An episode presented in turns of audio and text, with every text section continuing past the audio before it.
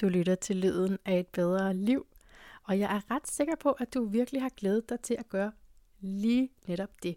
Fordi det er jo altså i dag, at vi læser den indre dialog, de fire næste kapitler. Så hvis du ikke har hørt det foregående afsnit med Emil Garbrik Brodersen, så synes jeg, du skal gå tilbage og gøre det.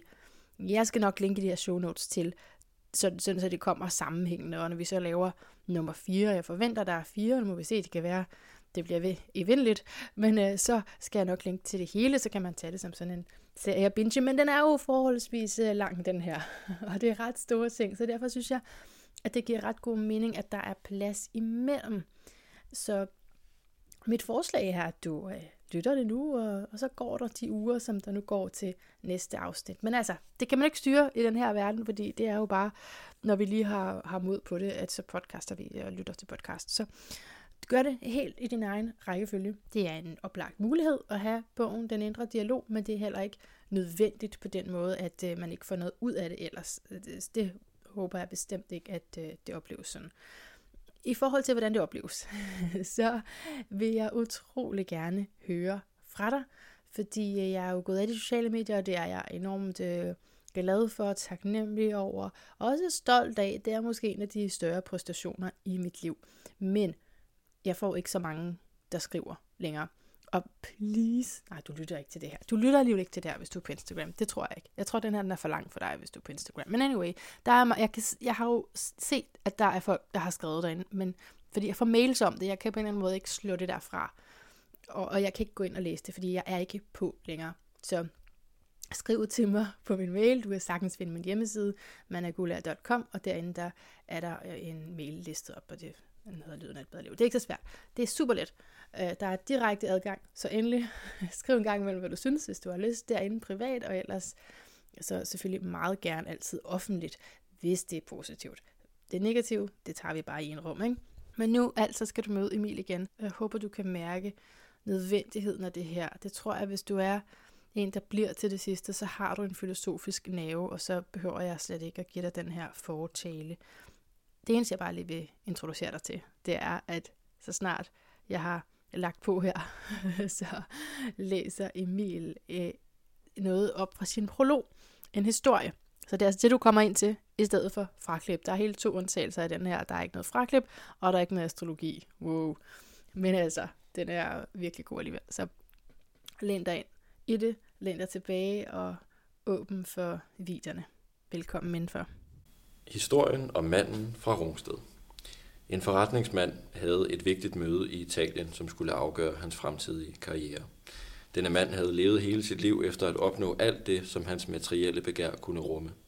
En villa ved Strandvejen i Rungsted med tre etager, inklusiv en pool i baghaven og en fontæne i forhaven, som allermest lignede et springvand, der hørte hjemme i hjertet af Tivoli. To store biler af mærkerne Porsche og Mercedes-Benz holdt i hans garage en hjemmegående ung kone, som løb efter sig selv i tøjbutikkerne, og en søn, som inviterede det modsatte køn på dangletær. Denne mand var en højtstående og yderst talentfuld erhvervsdrivende inden for entreprenørbranchen. Hans fly til Italien skulle lette en sen eftermiddag i det kolde decembervejr, men grundet nogle uforudsigelige omstændigheder var han blevet forsinket. Han tog sig selv i at komme ud af døren og hoppe ind i taxaen, som ventede på ham, uden at bemærke, at han havde efterladt sin arbejdsmappe, hvor i alle hans noter var nedskrevet, såvel som kontrakten til hans næste store projekt i Milano. Han opdagede det først, da han stod frustreret og rasende midt i menneskemængden ved indgangen til Kastrup Lufthavn. Han ringede nu til sin søn, som havde lånt hans bil for at køre rundt i Indre København, i håb om, han kunne komme med den glemte mappe, men sønnen svarede ikke. Han ringede nu til sin unge kone, men hendes telefon var slukket. Flyet til Milano skulle lette om knap 45 minutter. Han havde nu intet valg, så han løb med sin kuffert fyldt med slips, skjorter og en ubrugt blæser hen for at tjekke ind. Dog var han ikke den eneste, som havde valgt at flyve udlands netop denne dag. En massiv menneskemængde blokerede hans vej foran check-in-området, som skulle bringe ham frem til hans livs vigtigste møde. Han tog sig selv i at råbe, flyt jer, fuck af helvede til jeg skal forbi, indtil han kom frem til check-in-kontrolløren. Han smed ivrigt sin nypolerede læderkuffert fra Armani op på båndet til check-in-området, strammede sit tynde Hugo Boss slips og sagde så til kontrolløren. Okay, kom så, jeg har et fly, jeg skal nå. Den ellers meget høflige og venlige kontrollør mistede grebet for et øjeblik og sagde til manden, kan du ikke se, at der står andre foran dig, som har ventet i lang tid på at komme frem? Hvad bilder du dig egentlig ind? Du kan ikke købe en forlomme, som du kunne i 5. klasse. Hvorefter manden råbte ind i kontrollørens ansigt. Ved du, hvem jeg er? Damen smilede efterfølgende med et tavsgrin. Hun gik så over til receptionen ved siden af check-in-området, tog mikrofonen til lufthavnens højtaler og sagde følgende. Kære passagerer, en forvirret mand i slutningen af 30'erne, guldslips, slikhår og læderkuffert, ved ikke, hvem han er. Hvis nogen genkender beskrivelsen af manden, vær så venlig at henvende dem til check-in-området ved Terminal 3. Tak. Da manden lyttede til den kvindelige kontrollør informere om, at en forvirret mand til sydladen ikke vidste, hvem han var, slog lynet ned i ham på denne kolde decemberdag. Han blev ramt af erkendelse. Han havde i virkeligheden ingen anelse om, hvem han i virkeligheden var. Med et blev hans selvopfattelse forandret. Ikke til en erkendelse af, hvem han er, men derimod et ringende spørgsmål om, hvad det egentlig var, han foretog sig, og hvorfor han forsøgte at opretholde denne stressede tilværelse. Hvad er det, som jeg har forsøgt at løbe væk fra i hele mit liv, spurgte han sig selv, og han vidste det udmærket godt sig selv. Denne mand er et eksempel på, hvor godt det kan gå, men også hvor galt det kan gå i livets proces. Manden fra Rungsted levede livet i form af at have, have, gøre, uden at være til stede i det, han foretog sig, fordi han konsekvent hungrede efter et personligt afkast, og uden at værne om det, han havde og var til stede i. Mandens manglende selvreflektion resulterede i, at han ikke havde en anelse om, hvem han i virkeligheden var. Hele hans identitet og personlighed var reguleret omkring hans karriere, hus og biler. Det var igennem disse elementer, han kunne genkende sig selv, og så fremdeles opretholde en forståelse af, hvem han var. Men manden fandt nu ud af, at denne selvforståelse, han havde opbygget omkring sig selv i forhold til hans arbejde og materielle beskaffenhed, i realiteten ingenting havde at gøre med, hvem han er som menneske. Manden var statusorienteret, forudsatte økonomisk velvære samt materielt fokuseret, hvorfra han konstant afmålte sig selv i forhold til andre. Det resulterede i, at hans forståelse af sig selv var bestemt af et magtmotiveret socialt hierarki, som han forsøgte at nå til tops i. Ikke engang sin familie havde han plads eller tid til. De var blot sidekarakterer i hans eget syn på tilværelsen. Moralen i denne historie er grundlaget for denne bog. Det handler om at fundere et vidensgrundlag for sin egen person, at skabe indsigt ind til sin egen menneskelighed, før man virkelig inderst inde kan leve livet og have sig selv med i sine beskæftigelser. Hvis du prøver at reflektere over det sagte som følger, så er alle dine bedste oplevelser i dit liv en effekt af, at du befandt dig i en fordomsfri overensstemmelse med dig selv og dine omgivelser. Når du har faste idéer omkring, hvordan andre hvordan tingene skal foregå, så er du afgrænset til at opleve dig selv og dine omgivelser, indrammet af den pågældende idé, du er identificeret med. I kraft af, at vi som individuelle personer befærder os i en social sammenhæng med andre mennesker, vil vi aldrig have en absolut kontrol eller magt over, hvordan en situation udvikler sig. Der er en lang række ukontrollerbare komponenter indblandet i menneskets sociale samvær, hvilket indbefatter selve dynamikken i den sociale interaktion – vi kan for eksempel ikke bestemme, hvordan andre mennesker skal eller bør forholde sig til en given situation. Vi kan dog være identificeret med en vis form for moralsk kutyme med hensyn til, hvordan vi selv vil have tingene gjort. I denne sammenhæng kan vi ofte føle os frustreret over, at andre mennesker ikke er på den måde, vi ønsker, de skal være, sige og gøre. Det leder til sociale konflikter, både privat og globalt, som i sidste ende er forudsat af en indre konflikt, man har med sig selv i forhold til andre mennesker. At være i en overensstemmelse med sig selv, og ikke prøve at omvende de ydre forhold til ens egen vindings skyld, vil i sig selv resultere i en mere harmonisk måde at forholde sig til tilværelsen. Vi lever vores liv i en historie om det, hvorudfra vi selv konstruerer mening omkring det. Vi har alle en personlig historie, som er forskellig fra hver andres, men vi er alle en del af vores fælles menneskelige historie. Det eneste problem er, vi har glemt, at vi er hinandens, og vi ingenting er, hvis vi ikke har hinanden. Ej. Og med de ord, velkommen til Lyden af et bedre liv, Emil Brodersen. Tusind tak. Og velkommen til øh, anden del af den her værklæsning. Her var vi så privilegeret at høre dig læse op fra er det første kapitel. Det er prologen. Prologen til Simpelthen. den indre dialog, Yes. som er den, vi øh, piller fra hinanden og stykker sammen igen. Præcis. Og det her, og måske i virkeligheden, øh, sætter også ligesom en stemning for sidste samtale, ikke? Jo, jamen det er en historie, der på mange måder er relaterbar til alle mennesker. Øh, man behøver nødvendigvis ikke være som øh, altså manden fra Rungsted, som han bliver beskrevet. Det er en karikeret historie. Findes øh, han i Øh, virkeligheden? Kan man... Det, det ved jeg ikke. Måske gør han, måske gør han ikke. ved. Okay. Øh, hvad hedder det? Men det er det centrale i historien, det er det her med, at han er fokuseret på at have og have og gøre mm. Mm. og gøre, men er ikke til stede i de ting, han foretager sig. Øh, På den måde er det jo meget sådan klassisk med, hvad man går fra, når man går ud af konsensus, eller ligesom opdager, Mm. okay, der var mere end alt det, jeg havde forestillet mig eller lært. Præcis, men, men det, han er også sådan et symbol på den måde, hvad hedder det, øh, at mange mennesker tænker, og jeg har også selv været desillusioneret omkring den tanke, at livet i sig selv handler faktisk om at få alle de her ting og Ja. rave til sig. Øh, og det er jo, øh, hvad kan man sige, øh, altså den vestlige tænkning er, er, er i den grad identificeret med den tankegang. Øh, ligesom at, at, med, altså at opnå en høj status i hierarkiet. Mm. Øh, fordi at, at det ligesom er et mål i sig selv. Øh, hvad hedder det? Og, og det er det, jeg også sådan prøver at lave lidt sjov med. Øh, eller, jeg ikke, om, altså, jeg ved ikke, om man, man kan se det sjove i det, men jeg prøver i hvert fald ligesom at... Jo, der hvor han bliver kaldt op. Ja, præcis. Altså, han, han bliver ligesom konfronteret med netop sit forhold til sig selv, Mm. fordi at der er nogen udefra, Mm. der, der, der, der, der stiller spørgsmålet på Mm. den måde. At øh, der er altså en mand her, der ikke ved, hvem han er. Ja. Altså, øh, ja. Yes. Ja, som så er faktisk er den subjektive oplevelse, man kan have, hvis man har baseret, ja, eller har forestillet sig, at livet skulle, de, de her ydre ting skal kunne skulle tilfredsstille mig. Det gør Mm. de så ikke. Jamen, hvem er jeg så? Mm.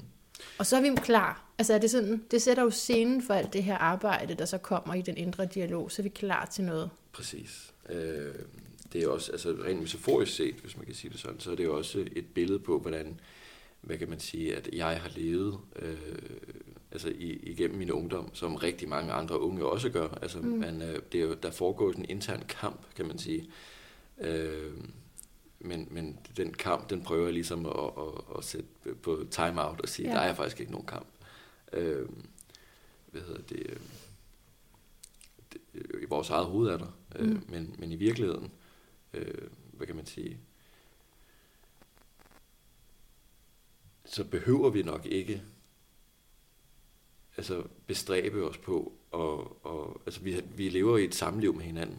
Mm. Øhm, og i det samliv, det er der, altså, fordi jeg nævner ordet menneskelighed, altså der er ligheden i at være Mm. menneske, så at sige. Det, ja. det er noget, vi er fælles om, men vi er jo også, øh, hvad hedder det, inkorporeret i, i, i et samfund, hvor at, man kan, man kan sige, reglerne for ligesom øh, at, at, at nå langt eller få et godt liv, øh, er ligesom baseret på først og fremmest uddannelse, øh, men også den, Ja. den sociale samhørighed, man har med forskellige grupper. Mm. Øh, ja. Ja, og det kan man faktisk vågne op fra, fordi selvom man skulle tilhøre en af de privilegerede grupper, Mm. er det stadig tomt. Ja, øh, men, men altså afslutningsvis, der, der nævner jeg også det her med, at, at det er jo en, på mange måder en historie, vi også fortæller os selv. Øh, Ja, det er jo så det arbejde også, som vi talte om sidste gang. Ikke? ja, lige præcis. Skal vi, vi, kan, altså, vi er jo ikke kommet til dagens rigtige, vores emne endnu, vel? Det her det er sådan en lille smule tilbagerettet, også fordi vi har talt om i mellemtiden, at det er også fint lige at reflektere over sidste gang, fordi det er nogle store emner, det her. Øhm, så vil, vil du sige nogle om dine refleksioner siden sidste gang? Ellers så har jeg også nogle. Jamen, altså generelt set, jeg ved ikke, om jeg kom så meget ind på det sidst, men altså, det var mere sådan historien til, altså, eller hvad kan man sige, årsagen til, at jeg, jeg har valgt at skrive bogen, men, Mm. men bogen i sig selv, det kunne jeg godt tænke mig at, at ligesom ja. få, få afklaret, hvad, hvad, hvad, hvad den signal egentlig er. Øh, Ja. Og til at starte med, så er det vigtigt at sige, at det ikke er nogen akademisk afhandling. men bogen er jo snarere opbygget omkring en række teoretiske essays, mm. øh, hvormed jeg ønsker at finde løsninger til menneskets måde at forstå sig selv på. Ja. Øh, men det er jo forudsætter på os, altså, altså det er jo, mine standpunkter vil på en måde altid stå til revidering i den forstand, at de ikke er indrammet af sådan entydige sandheder det, jeg har forsøgt på, og det er jo også en af, en af årsagerne til, at en bog som den her heller ikke bliver en bestseller, fordi at den giver ikke nogen konkrete, entydige svar. Mm-hmm. Den peger ikke, det er der, du skal hen. Den, mm-hmm. den, den, øh, der er sådan et kompas, hvor at nålen flakker frem og tilbage. Mm. Yeah. Fordi at det, bogen prøver at gøre, det er at stille spørgsmål. Yeah. Og få læseren til at tænke over de her spørgsmål. Øh, ved det. Der var yeah. også, altså, øh, fordi at at jeg gerne vil have læseren til at tænke over de her ting. Ja, så faktisk for at oplyse eller ophæve noget sandhed. Ja, men det, altså selve sandhedsbegrebet, vi skal slet ikke derhen, vi skal mere et sted hen, hvor det hedder, at vi finder ud af, at der er mange forskellige ja. måder at forholde sig til den samme ting på. Ja. Vi nødvendigvis ikke behøver, som vi også var inde på sidst, med hensyn til vores egen historie og måden vores identitet formes på, eller det, med hensyn til de ting, som er sket, der mm. kan vi så vælge at fortolke det i et anderledes perspektiv. Det, her, mm. det fænomenologiske, ligesom at gå rundt om en statue og se, der er mange forskellige vinkler, ja. øh, hvad hedder det, og ikke låse sig fast i et bestemt synspunkt. Mm. Så, så bogen stiller rigtig mange spørgsmål, og det gør den, fordi at læseren skal tænke over de her spørgsmål. Ja. Øh, det er en opfordring i hvert fald. Øh, så men i den forstand er formålet med bogen heller ikke at, ligesom at sætte det store spørgsmålstegn ved disciplinen i sig selv, altså den psykologiske eller filosofiske disciplin.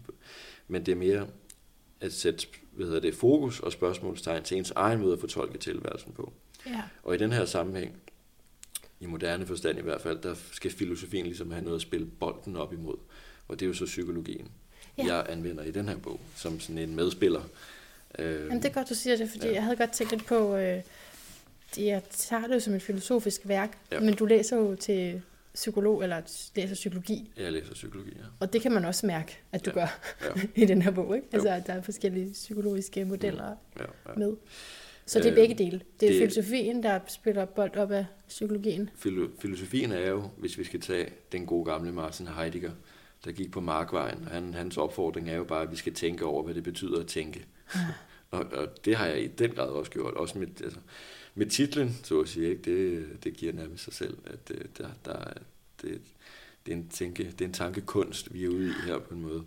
Ja. Øh, men øh, hvis, vi skal hive, hvis vi skal hive lidt fat i Martin Heidegger, i nogle af hans gode sider i hvert fald, så øh, det her med, at, øh, at, at, vi, at vi tænker hovedsageligt os mennesker over det, som er betænkeligt. Øh, og i den forstand, så er der vores tanker. Altså jeg har også prøvet lidt senere i bogen, og, øh, og ligesom at definere, hvad en tanke er, fordi mm. at det var noget, at det, hvad hedder det, noget jeg selv har været altså optaget af. Hvad er det, hvad, er, hvad fanden er en, undskyld mig, men hvad er en tanke? Mm. Hvad er det, de mener, når de siger en, en tanke? Så der har jeg faktisk prøvet at definere det på tre forskellige måder. Og det første det værende, at ligesom en tanke er forårsaget af noget, som vi er følelsesmæssigt påvirket af. Undskyld, hvor er vi hen i bogen? Det kunne være, 308. at man sad med det her derhjemme? 308. Okay. Ja. Vores tanker er forårsaget af noget, som vi er følelsesmæssigt påvirket af, siger du? Præcis, ja. Øhm, altså, så vores tænkning er generelt set forudsat af en eller anden form for følelsesmæssig involvering i noget, som er vigtigt i vores liv. Og hvis der er noget, som vi er følelsesmæssigt påvirket af, øh, så vil vores tænkning altid være centreret omkring det område, eller det emne. Mm-hmm. Øh, og det, nu har jeg anvendt et eksempel, der hedder, at øh, det kan være i ens kæresteforhold. Øh, Ej, jeg glæder mig til at læse det her næste. Hvad hedder det, hvor man, altså et, et hvert kæresteforhold starter jo ligesom med den blomstrende forelskelse, som nærmest er en sygdom jo, ikke? Men efterfølgende, når den ligesom har lagt sig, efter, det var nok ikke en uge eller to, det var nok, det der, det kan være lang tid, ikke? Men, øh, men den her blomstrende forelskelse, den går så i forfald på et tidspunkt, mm. kan man sige. Øh, det er jo en forudsætning nærmest. Øh, øh, altså, nu skal man så lære på en måde at være sammen på altså en anden måde. Ikke? Så i, i den her proces af den aftagende forelskelse, kan vi tænke, fordi vi er følelsesmæssigt påvirket. Altså vi kan evaluere over de muligheder, vi har med henblik på at blive eksempelvis redde forholdet. Vi kan genetablere forholdet med henblik på at finde nye muligheder øh, i at, at, at leve sammen på en anden façon. eller vi kan ende forholdet øh, og gribe eller til andre alternative handlingsmuligheder. Mm-hmm. Men, men det er, jeg bruger det her eksempel, fordi at det iscenesætter, at vores tænkning er hovedsageligt reguleret omkring noget, vi er følelsesmæssigt involveret i, ja. eller påvirket af. Men generelt set også, at hvis vi står over for en periode i vores tilværelse, som ligesom vil forandre, hvad kan man sige, vores eksisterende levevilkår, ikke? Øh, så vil vores tænkning også ofte, hvis ikke altid, være centreret omkring de på, den, den her pågældende problematik, vi bliver konfronteret med. Så hvis man skal være helt konkret og definere en tanke, så er det ligesom et ekko, der forekommer i vores bevidsthed. I kraft af, at der sker ting i vores tilværelse, som ligesom gengiver sådan en efterklang i vores eget hoved. Der kan man så også argumentere for, om vores tænkning altid egentlig er systematiseret i sproget. Det mener jeg ikke, det er. Det kan man argumentere imod, at, at det er. Men der findes også den her form for, hvad kan man sige, grubleri, som mere er sådan en, en, øh, en, en kropslig tanke, kan man sige. Ikke? Altså det, det sidder i kroppen. En anden måde, vores, vores tanker øh, gør sig gældende, så at sige, det er jo, at det hænger sammen med noget eksternt, noget objektivt. Altså vores tænkning er altid subjektiv, det er klart. Men fundamentet for de tanker, vi tænker, er ligesom forudsat af, at vi bliver stimuleret af noget, mm. som foregår ude i verden. Det kan være en miljømæssig påvirkning, det kan være en bestemt situation eller en begivenhed, der ligesom har gjort indtryk på os, ikke? Mm. som vi efterfølgende tænker over, altså som vi evaluerer over, hvorfor det skete, eller hvordan det skete. Øh, så det er en form for tilbagereflektion. Ikke? Øh, og det er type 2. Præcis. Så i, altså, okay. essensen er bare, når man er, ligesom har været eksponeret over for en situation, som ja. har været dramatisk, mm-hmm. øh, eller på anden måde vis tragisk, bare som et eksempel, hvor man ligesom i øjeblikket ikke følte, at man havde kontrol over sin egen tilstedeværelse, så vil man have lettere ved at overtænke situationsomstændigheder. Fordi man rent fysiologisk blev påvirket af det følelsesmæssige øh, hvad kan man sige, aspekt af ikke at opleve en selvkontrol. Ja, det der, hvor afmagten det skete. Ja, præcis. Hvorfor gjorde jeg sådan? Hvorfor? Ja, ja. Ja, så kommer det lige. Men øh. altså, er vi, vi er på vej ind i næste gang?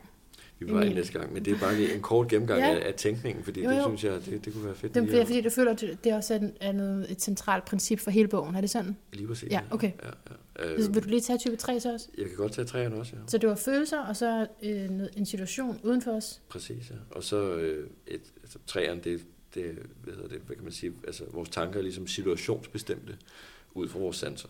Det er sanserne. Øh, fordi når vi færdes ude i den eksterne verden, så vil vores tanker være hvad hedder det, ligesom centreret omkring de pågældende situationer, vi møder øh, i forhold til vores aktive sansning. Ikke? Så vores aktive sans, altså når vores sanser er aktiv, eller bliver stimuleret af at se noget, for eksempel, eller at høre noget, eller dufte, eller føle eller smage noget, øh, så frembringer det som en form for fysiologisk nostalgi, kan man nærmest sige. Ikke? Øh, at det er jo der, hvor at erindringerne spiller vores pus, at fordi det er noget, jeg har oplevet før det her, for eksempel. Uh-huh. Øh, hvorefter vi så tænker på noget, der ligesom kan være associeret med det. Mm. Ja. Ja, altså en duft, man genkender, og ja, så præcis, bliver man sat ja. ind i tankerne.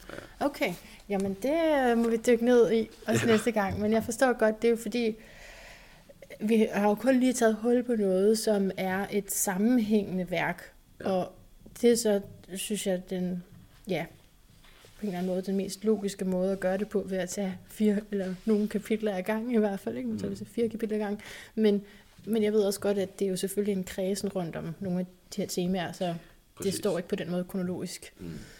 Så men siden, er der noget, jeg havde tænkt over, at jeg lige sådan ville, vil dele med dig, det er i mm. forhold til den her narrativ terapi. Mm. Og ja, hele det der selvrevision, ikke? Ja. Altså, der synes jeg, det for mig er kommet i front, det her med, at jeg, jeg skal, jeg må huske at dø til min egen historie. Det må du uddø. ja, altså, fordi jeg er egentlig godt udmærket klar over, at jeg jeg har været død og genopstået rigtig mange gange i mit liv. Altså, jeg føler mig sådan, slet øh... ikke som... Nej, metaforisk. Ja, jo, jo, jo, men altså, jeg tænker på Fønixfuglen der. Ja, øh, at genopstå det er 100% øh, skorpion-temaet. Det, Skorpion, okay. Jamen, det er den arketype af øh, Fønixfuglen der, okay, som ja, ja. Ja, genopstår sin egen aske. Yes. Så, så jeg er simpelthen ikke den samme, som jeg var for et par år siden, og slet Nej. ikke da mine børn var små, eller slet ikke længere tilbage til sådan et helt andet mm. menneske. Det er den, mm. den oplevelse, jeg har. Mm. Øhm, men jeg kan godt alligevel komme til at hænge fast i historien om mig selv, og så ja. tænke på de tidspunkter, hvor jeg var allermest nede, mm. allermest ude af skide, og så tænke, det er den, jeg er. Mm. Må jeg så godt overhovedet være herover, mm. hvor det ikke er sådan? Ja, ja. Så jeg simpelthen trækker det der øh, mørke med mig ind i noget, hvor det ikke hører til. Mm. Det, det, har, så det har været ret stærkt for mig, det der med historien, mm. at prøve at skrive den om, mm. og øh, det tager nok lidt men, øh, arbejde. Ja, det tager rigtig meget arbejde, men altså, det er jo også det, hvad hedder det, hvis det ikke er sagt før, i, det, selvfølgelig er det sagt før på mange måder, men det med for eksempel, hvis man skulle gå til psykolog og have været udsat for noget traumatisk, som man gerne vil have hvad hedder det, gennemgået med en, øh, altså i form af en, en, en professionel sammenhæng, ikke? Mm. så kræver det jo også et kæmpe arbejde af en selv, fordi hvis man har forestillingen om, at, at det ligesom, øh, altså første trin er faktisk bare at ligesom hvis der var noget, man gerne ville have, have, have ændret på. At det er at tage telefonen op eller ringe eller gå til sin læge, det første skridt. Men der, der er rigtig, rigtig mange trin i, i sådan et, øh, hvad kan man sige, et omdannelsesforløb, eller en, øh, en omstrukturering i måden, hvorpå man forholder sig til sig selv. Ja. Øh, fordi der er ikke andre, der kan gøre det. Det er en selv, der må gøre det, og det er altså jeg har hivet fat i det narrativ, øh, også kort, hvis vi skal ja. lave en, en, hvad hedder det, i forlængelse af sidste afsnit, hvor vi talte om det. Der nævnte jeg det her med, at, at den narrative analyse, som vi også kort gennemgik, er ligesom noget, der stammer, eller er affødt af psykoanalysen tilbage i 1900, eller, undskyld, 1890'erne, da Freud ligesom introducerede den til verden, og hele forholdet mellem det bevidste og det ubevidste og det underbevidste. Og der er sikkert mange, der har set det her øh, isflagen ud i vandet, øh, hvor toppen kun lige er, hvad er det, 5% eller noget i den retning, og resten ligger under dybet, så at sige. Ikke? Så det er det her billede af, hvad vi er bevidste om, ja, og så er der en hel masse dernede, som egentlig styrer der, altså, Hvis man tænker, altså, vores, når vores sanser er aktive, øh, så akkumulerer vi jo information. Mm. Altså, det, det, det, når vores sanser er aktive, så er slusen åben, og så kommer indtrykkene bare ind, så at sige. Ikke? Men det er også et spørgsmål inden for fænomenologien. Hvorfor er det, vi så er fokuseret? Altså begrebet intentionalitet går ind og dækker over det. Hvorfor, vi er, hvorfor er det, vi er fokuseret på noget frem for noget andet? Mm. Hvorfor er det, der er noget, der falder i baggrunden til fordel for noget andet? Hvis man lige er blevet mor, hvis man er lige blevet far, så ser man børne, børne, ja. børn overalt. Og mm. vuggestuen, den er den, så, så, Ja. Man, man ser, hvad hedder de der barnevogne, ja, ja. overalt i bybilledet. Og sådan er det jo. barnevogne, det var det Men i, i, en anden sammenhæng, hvis man ikke har, hvis man er på udkig efter en, hvis vi skal tage det sådan helt i, altså en, en kæreste, så ser man jo flotte mænd og flotte øh, piger overalt i bybilledet, fordi det er det, man er fokuseret på. Mm-hmm. Øh, så, men det har også noget med vores værdier at gøre i bund og grund. Ikke? Men hele det narrativ, når vi snakker om det, det er egentlig noget, der stammer fra, øh, hvad hedder det, ham der social, øh, altså Michael White hedder han, ikke? Noget af det, Michael White, han lagde rigtig meget vægt på i forhold til den narrativ. Altså når han var ude og, og bad folk om at fortælle historien øh, om, om, øh, om sig selv på den måde, mm. så tog han udgangspunkt i, at det er kun problemet, der er problemet. Øh, og det ikke er personen, der er problemet.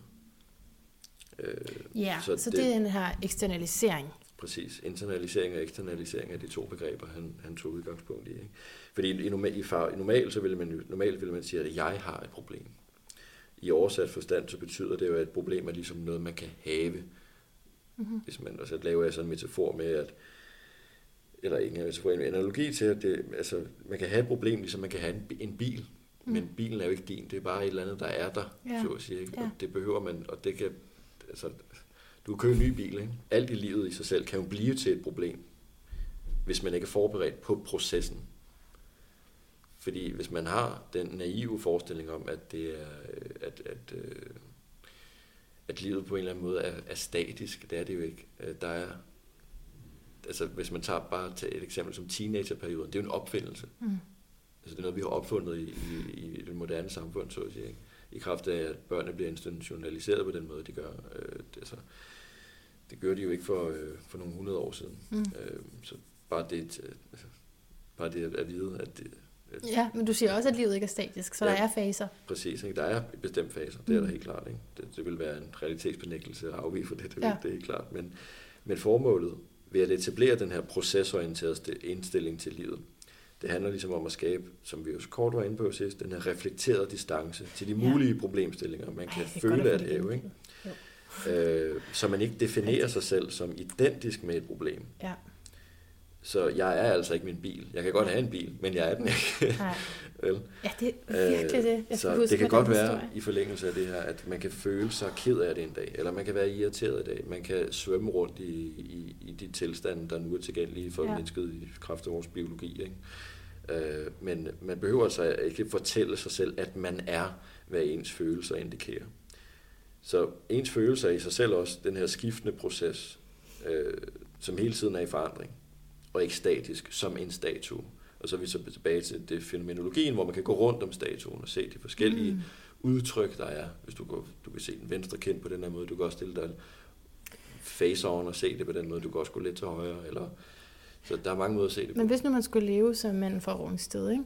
Ja. så ville man være nødt til at lukke ned for rigtig meget, for ja. at kunne være i det også for eksempel meget hektiske arbejdsmiljø. Ja. Og så vil man måske opleve livet som mere statisk. Og man måske skulle igennem ret meget for at komme i kontakt med sine følelser igen. Altså jeg, jeg nævner også det her med, at han, øh, han blev konfronteret med sit eget forhold til sig selv som menneske. Ja. Fordi, øh, og noget vi også kommer til at tale om, øh, det er jo starten på kapitel starten på kapitel 4, øh, hvad der ligesom sådan karakteriserer et menneske, er, jo, er, er kort inde på. Øh. Ja, skal vi, skal vi ile lidt videre? Ja, det synes Fordi, jeg. Øh, overskriften på sådan i dag, det er identitetsdannelse. Og så, jeg har lige nogle stykker overskrifter, fordi det er jeg nødt til med de her samtaler. Så identitetsdannelse. Selvom vi er forskellige, er vi den samme. Og det er jo så lidt også, hvad der ligger i ordet identitet. Ikke? Mm. Det er det, der er det samme. Nå, og så maskinlæringsmodellen. Virkeligheden findes ikke, og livet som et dannelsesprojekt. Så jeg tænker, at hvis vi kommer for langt ud, så går vi bare tilbage ja. til de overskrifter Men, øh, altså, og, tjekker, om vi har sagt vi, noget om det. Hvis vi havde en uge, så kunne vi måske folde begreberne ud ja. fuldstændig. Ikke? Men jo, det, det, ja, det er det. Men, det, det, det er kompliceret, så man skal også gå forsigtigt. Øh, det var også noget af det, vi ja. var inde på sidste med ligesom at, at jeg kunne vi talte om begrebet illusion, hvor, man, øh, ja. hvor det jeg mente med det, det var, at, øh, at der er en stor betydning til det. Altså, man ja. skal ligesom forstå, hvad, hvad, hvad ordet betyder, før man kan, synes jeg i hvert fald, øh, kan bruge det i en dagligdag sammenhæng. Fordi ja. det er et, øh, jeg sagde, det var et forpligtende ord, ja. øh, men det er ikke forpligtende i den sammenhæng, at, at man skal ligesom bøste den her illusion, som du var inde på. Men det er mere, at man skal vide, hvad der menes med en illusion. Øh. Men det, for, det har jeg et, et sådan helt praktisk ja. eksempel på, hvor vigtigt det er, du siger der, fordi i min sidste uge er jeg blevet konfronteret med en situation, hvor man kunne forestille sig, at der var en, der måske skulle tvangsindlægges på, tvangsindlægges på psykiatrisk. Okay, ja. Og så kommer man jo ud i de overvejelser med, hvorfor? Ikke? Ja. Jamen fordi den her persons virkelighed ikke stemmer overens med vores andres. Ja, ja, Men ja, ja. vi har også, altså, så der bliver det sådan ægte, okay, har jeg ret til at sige, at din virkelighed ja. er, ikke er ja. Korrekt? Hvem er jeg til Må jeg komme med en tilskud, ja. indskydelse til det? Fordi det. At jeg har også et, et kort afsnit, der hedder Kampen om virkeligheden. Ja. Øh, og der er jeg kort inde på, at der er jo ikke nogen af os mennesker, som ligesom har sådan et tyrannisk ejerskab Nej. omkring, hvad virkeligheden egentlig er. Egentlig i, den, for, I forlængelse af det, så kan man sige, at menneskets selvopfattelse er jo konstant modstrid med omverdenen. Det forekommer på en eller anden måde åbenlyst, ikke? Men, men den her erkendelse har altså en lang række vigtige implikationer, som blandt andet øh, indbefatter, at et hvert menneske oplever og fortolker en situation på forskellige måder, øh, alt afhængig af hvilket, hvad kan man sige, udgangspunkt man vælger at vinkle situationsomstændigheder ud fra. Ikke? Øh, men så fremdeles øh, handler det også om, hvordan vi forholder os til os selv med hensyn til de situationer, vi møder. Ikke? Pointen er bare, at ligesom et, der er et, et, et hvert menneske har ligesom et liv bag sig, ikke? Ja. fyldt med alverdens minder og ja. erfaringer, og der er ikke andre end os selv, der kender til dem. Øh, så den, den, hvad kan man sige, den essentielle grund til, at mennesker ligesom er i konflikt med dets omverden, er jo primært, at vi hver især har et, ligesom etableret et vidensgrundlag for, hvordan virkeligheden er skruet sammen i kraft af vores livserfaringer. Ikke sandt? Ja. Så når vi til tider oplever at blive konfronteret med en bestemt vinkel på virkeligheden, kan man sige, øh, som ligesom ikke stemmer overens med vores eget verdensbillede, øh, så er det der, at kampen om sandheden med hensyn til, hvordan virkeligheden er skruet sammen, kan opstå. Mm-hmm. Og det ser vi jo både privat i vores egen intimsfære, men vi ser det så sandeligt også globalt i forhold til de politiske debatter, diskussioner og samfundsmæssige øh, problematikker. Øh, alting er jo står åben for altså alt, alt kan problematiseres i den forstand, ikke? fordi mm. at du skal bare finde noget kontrafaktisk, mm. og så kan vi, øh, altså ligesom hvis du skal lave et program på DR, så skal mm. du finde en, der mener, at jorden er flad, mm. for at kunne tale om den er rundt. Mm. Altså, fordi at du skal have den der kontrast for overhovedet at have noget at tale om. Mm. Og det, i, I bogen, der vekselvirker jeg også lidt imellem det her med den personlige sandhed. Altså det er vores egen overbevisning. Øh, dertil også den politiske og religiøse sandhed ens betydende med, at man kan have nogle ideologiske standpunkter, man, man tager udgangspunkt i. Øh, men dertil er der den objektive sandhed, altså videnskabeligt verificerede lovmæssigheder, kan man sige. Ikke? Og, men forskellen mellem de her tre perspektiver er, at den objektive sandhed ligesom er sand, uanset ens personlige mening ja. omkring øh, ting og sager. Ikke? Øh, så, øh, så ja, ja. det er, det er, men det er, det er jo ja. stort. Ja, Øh, må jeg læse et citat op? Ja, gerne. Fordi så kan vi, nu går vi, træder vi officielt ind i uh, de her fire kapitler, så det vil sige, det er faktisk fra kapitel 4 til, til og med kapitel 8, ja. som vi gennemgår, eller taler ind i og ud fra og rundt om. Ja. Og der synes jeg, at der er et godt citat fra på side 233, som ligesom sætter scenen for det. Så der står, Vores identitetsdannelse og selvforståelse er et livslangt eksistentielt projekt, som hver eneste dag står til revidering i vores egen selvreflektion. Vi er aktivt med til selv at bestemme, hvem vi vil betragte os selv for at være, og vi gør det ud fra at spejle os i andre mennesker og sociale miljøer. Men vi står ikke til ansvar for, hvordan andre vil betragte os. Hvordan andre anskuer os er uden for vores egen magt. Måden, hvorpå vi hver især opsætter, opfatter hinanden, afhænger af, hvilken idé vi har omkring os selv, og hvilket udgangspunkt vi har i vores måde at fortolke tilværelsen på. Så pretty much det, du lige har sagt. Mm. Men så den her identitetsdannelse. Mm. Skal, skal vi snakke lidt om, hvad der karakteriserer et menneske? Hvad der karakteriserer et menneske, ja. ja. Det er jo et kæmpe spørgsmål. Essensen af, hvad det betyder at være menneske, øh, kan ikke fast bestemmes fordi de menneskelige karaktertræk netop er så altså subtile. Subtile er ens betydende med, at der er rigtig mange faktorer og komponenter, ligesom en bil er sammensat af rigtig mange forskellige dele, så er vores hvad hedder det, sådan karakteren af mennesket også sammensat af mange dele. Men jeg tager udgangspunkt i, i sådan tre meget væsentlige punkter. Og det første er netop, at vi er sådan det fortolkende væsen. Mm. Øh, det er det ens betydende med, at vi sådan kan forholde os til vores eget forhold til os selv. Det er den her Søren Kierkegaardske tanke, at selvet er et forhold, der kan forholde sig til sig selv. Jeg har stadig ikke fundet ud af, hvad det betyder, men mm, det er... Det er et dejligt ord, eller det, sætning, eller... Ja. Det, det er et ordspil, mm. øh, der er sjovt at, at, at, at, ja, spekulere over, hvad det betyder. Men øh, mennesket er i hvert fald det fortolkende væsen. Det er et af de essentielle karaktertræk.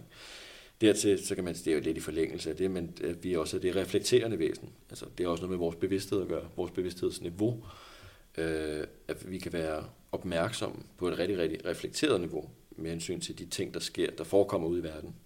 Øh, altså det, vores sanser er stimuleret af, kan vi ligesom har, har, vi har en forståelse omkring, hvad er det, der sker på baggrund af vores erfaringer. Mm.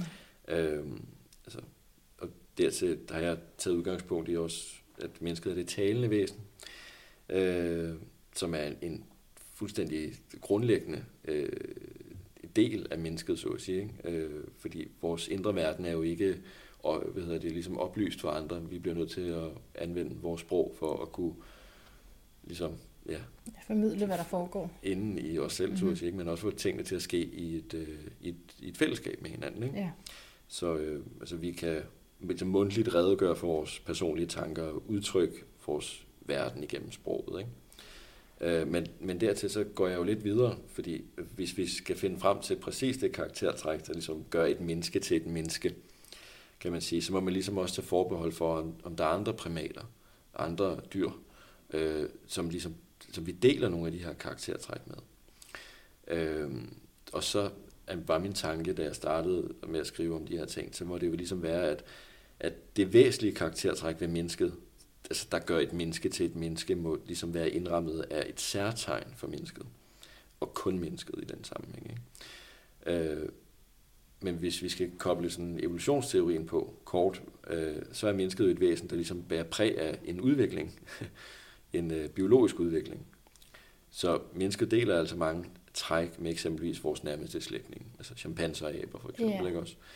Øh, men til forskel så gør vi mennesker de ting, vi gør på, som primaterne også gør, altså øh, hvad hedder det, på et, øh, et meget, meget højt abstraktionsniveau, lad os bare sige det sådan. Altså de fleste primater har jo eksempelvis en måde at kommunikere på, men som jeg også øh, er inde på i bogen, så ser vi jo ikke aber have en sproglig diskussion øh, om øh, et kæresteforhold, ja. eller en øh, debat om strukturen i deres gruppefællesskaber, så at sige. Vel? Så aberne har altså en bestemt måde at udtrykke sig på, Men i forhold til menneskets måde at udtrykke sig på. Og de har vel så heller ikke en identitet? Nej, de har ikke. det tror jeg ikke, nej. Nej. Øh, det tror jeg ikke, nej. Så identitet, det er også sådan en menneskelig det er nok noget, der er forbeholdt mennesket i den ja. grad. Ikke? Øh, hvad kan man sige? Altså, aberne har jo, altså vi skal tage udgangspunkt i aberne, eller i hvert fald øh, chimpanserne, primaterne. Øh, pointen er bare, at vi har en hjernedel til fælles med dem, som man, ligesom, ja. man kalder det krybdyrhjernen, ikke? Mm. Øh, som ligesom er et udtryk for nogle af hjernens ældste dele. Hvad hedder det? Øh, og det har, altså, krybdyrhjernen har noget at gøre med vores impulsive instinkter, som det er har problematisk nogle gange. Hvad for noget? Det er lidt problematisk nogle gange, synes jeg. Ja, ja den, har, den, kan tage, den kan tage overhånd, den ja. der det hjernedel der. Ikke? Mm. Øh, men pointen er bare, at vi har den del til fælles med primaterne. Ikke? Øh, men hvad kan man sige, mennesket har ligesom gennem evolutionen fået etableret flere sådan lag, øh, flere moduler oven på den her grundpakke, fordi hjernen har jo ikke genopfundet sig selv hver eneste gang, at der at sker noget nyt. Den har ligesom, der er lag på lag på lag, sådan bundet kraft, kan man sige. Ikke? Mm. Øh, men man kan, man kan betragte krybdyrhjernen, som vi har til fælles med primaterne, som sådan et mekanisk startsæt, øh, hvor der ligesom er koblet flere moduler til gennem den evolutionære proces. Nærmest som om man sådan tunede en bil, kan man mm. sige. Øh, så altså fik... på den måde står vi på skuldrene af tidligere generationer. Præcis. Deres ja. udvikling. Helt sikkert, ja. Øh, hvad hedder det? man, man kan sige, neocortex hedder øh, den hjernedel, det er altså hjernebakken. Man kalder det neocortex, er et øh, oversat som ny hjerne. Ikke?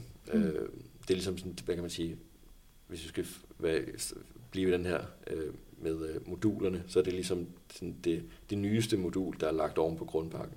Okay. Øh, hvad kan man sige, den her hjernedel er ligesom sammensat af det, vi kender som pandelap, øh, iselap, nakkelap og tændingelap, som ligesom råder over de højere mentale funktioner i mennesket. Øh, så det er essentielle karaktertræk ved mennesket, som ligesom, hvad hedder det, øh, hvad hedder det, hvad kan man sige, bestemmer mennesket for, at, at det er et menneske. Det har noget at gøre med, hvad hedder det, altså hjernens komponenter. Øh, og, øh, og dertil de tilkoblede funktioner. Hvad så det er simpelthen hjerneting? Det er sådan rent... det var sådan, jeg opsummerede det. neofysiologisk betragtet, ikke? Men, men da jeg sad og tænkte over de her ting, så falder jeg simpelthen over, falder, det er for, ja, jeg støder på Thomas mm. Blackman, den gode Thomas Blackman, ja. han har skrevet en pamflet, der hænger længe, der hedder Længe leve den kreative masse. Ja. Og øh, i forlængelse af bogens titel, Den indre dialog, så læser jeg Thomas Blackman bog, og der finder jeg simpelthen et citat, som jeg godt kunne tænke mig at læse op. Gør det, det er meget sjovt, at du Fordi har et citat fra ham. Ja. Han skriver, at i dig er en stemme. Den lyder, ligesom den lyder nu, hvor du læser inde i dig selv. Stemmen er din egen, og livet igennem vil, der stille, vil den stille dig nogle af de vigtigste spørgsmål, du kommer til at blive stillet, fordi det er dig selv, der stiller dem. Og da jeg læste det, så tænkte jeg, så var det åbenlyst at konkludere, at menneskets essentielle karaktertræk, der gør et menneske til et menneske, det er vores evne til at stille spørgsmål. Øh. Det, og det gør vi kun i kraft af, at vi kan genkalde fortiden, så at sige. Ikke? Så det er også noget med vores hukommelse at gøre. Ja. Fordi vi vil jo ikke stille spørgsmål, eller vi vil jo slet ikke kunne tænke, hvis vi ikke havde en hukommelse omkring de ting, der er sket. Som right. jeg kort var inde på tidligere, der med tænkningen, så er det jo, vores tænkning er ligesom et ekko ja. i kraft af de ting, der er sket. Ja, nu forstår jeg ekkoet. Okay, ja. Ja, ja okay. Mm. Yes. En efterklang, kan man sige. Ja. Ikke? Uh, så der er sket noget. Man slår på klokken. Og jeg kan stadig Og høre det, selvom Øh, det er sket, men jeg kan stadig høre det. Præcis. Ja, Øh, Ja. så, øh, Ja, okay. så, okay. så hvad Ja. hedder det, pointen er, at vi kan ligesom oplære information om fortidens hændelser, som medfører, at vi kan reflektere over det kommende fremtiden. Ikke, så- ikke sandt? Så, så i min optik, så foregår den her proces, altså at stille spørgsmål på den her måde, i en sammenhæng med vores indre dialog. Øh, så altså selve det at kunne føre den her indre dialog med sig selv på et bevidst niveau, Mm-hmm. er et altafgørende, hvad kan man sige, intellektuelt karaktertræk ved mennesket, som udelukkende er forbeholdt mennesket. Og det kræver ja. vel så en identitet. Fordi at du skal kunne genkende, at du er dig. Mm. Så selvom jeg kan have en idé om, at jeg har været alt muligt, Ja. så er der jo stadig en eller anden struktur, der er mig. Præcis. Øh, hvad hedder det? Øh, Og det er vel identiteten. det er der identiteten ligger, ja, og gemmer sig. Øh, men der er også det her med, som vi var kort var inde på sidst, eller jeg nævnte, at identitet hænger sammen med gentagelse Ja. og genkendelse. Ja. Så hvad kan man sige, at genkendelsen er ligesom med til at etablere tingene som sig selv. Så hvis vi eksempelvis ikke kunne genkende verden uden for os selv, eller os selv i den, så ville vi ligesom ikke være i stand til at opbygge et forhold til os selv. Mm. Øh, så ligesom, før vi kan etablere sådan et genkendeligt forhold til os selv i verden, som en person, som et enkelt individ, der har en identitet, mm. øh, så må der ligesom være den her forudgående gentagelse, som et form for spejl, som vi kan genkende os selv i, øh, som, som vedbliver over tid, kan man sige, med, øh, med kun meget få forandringer.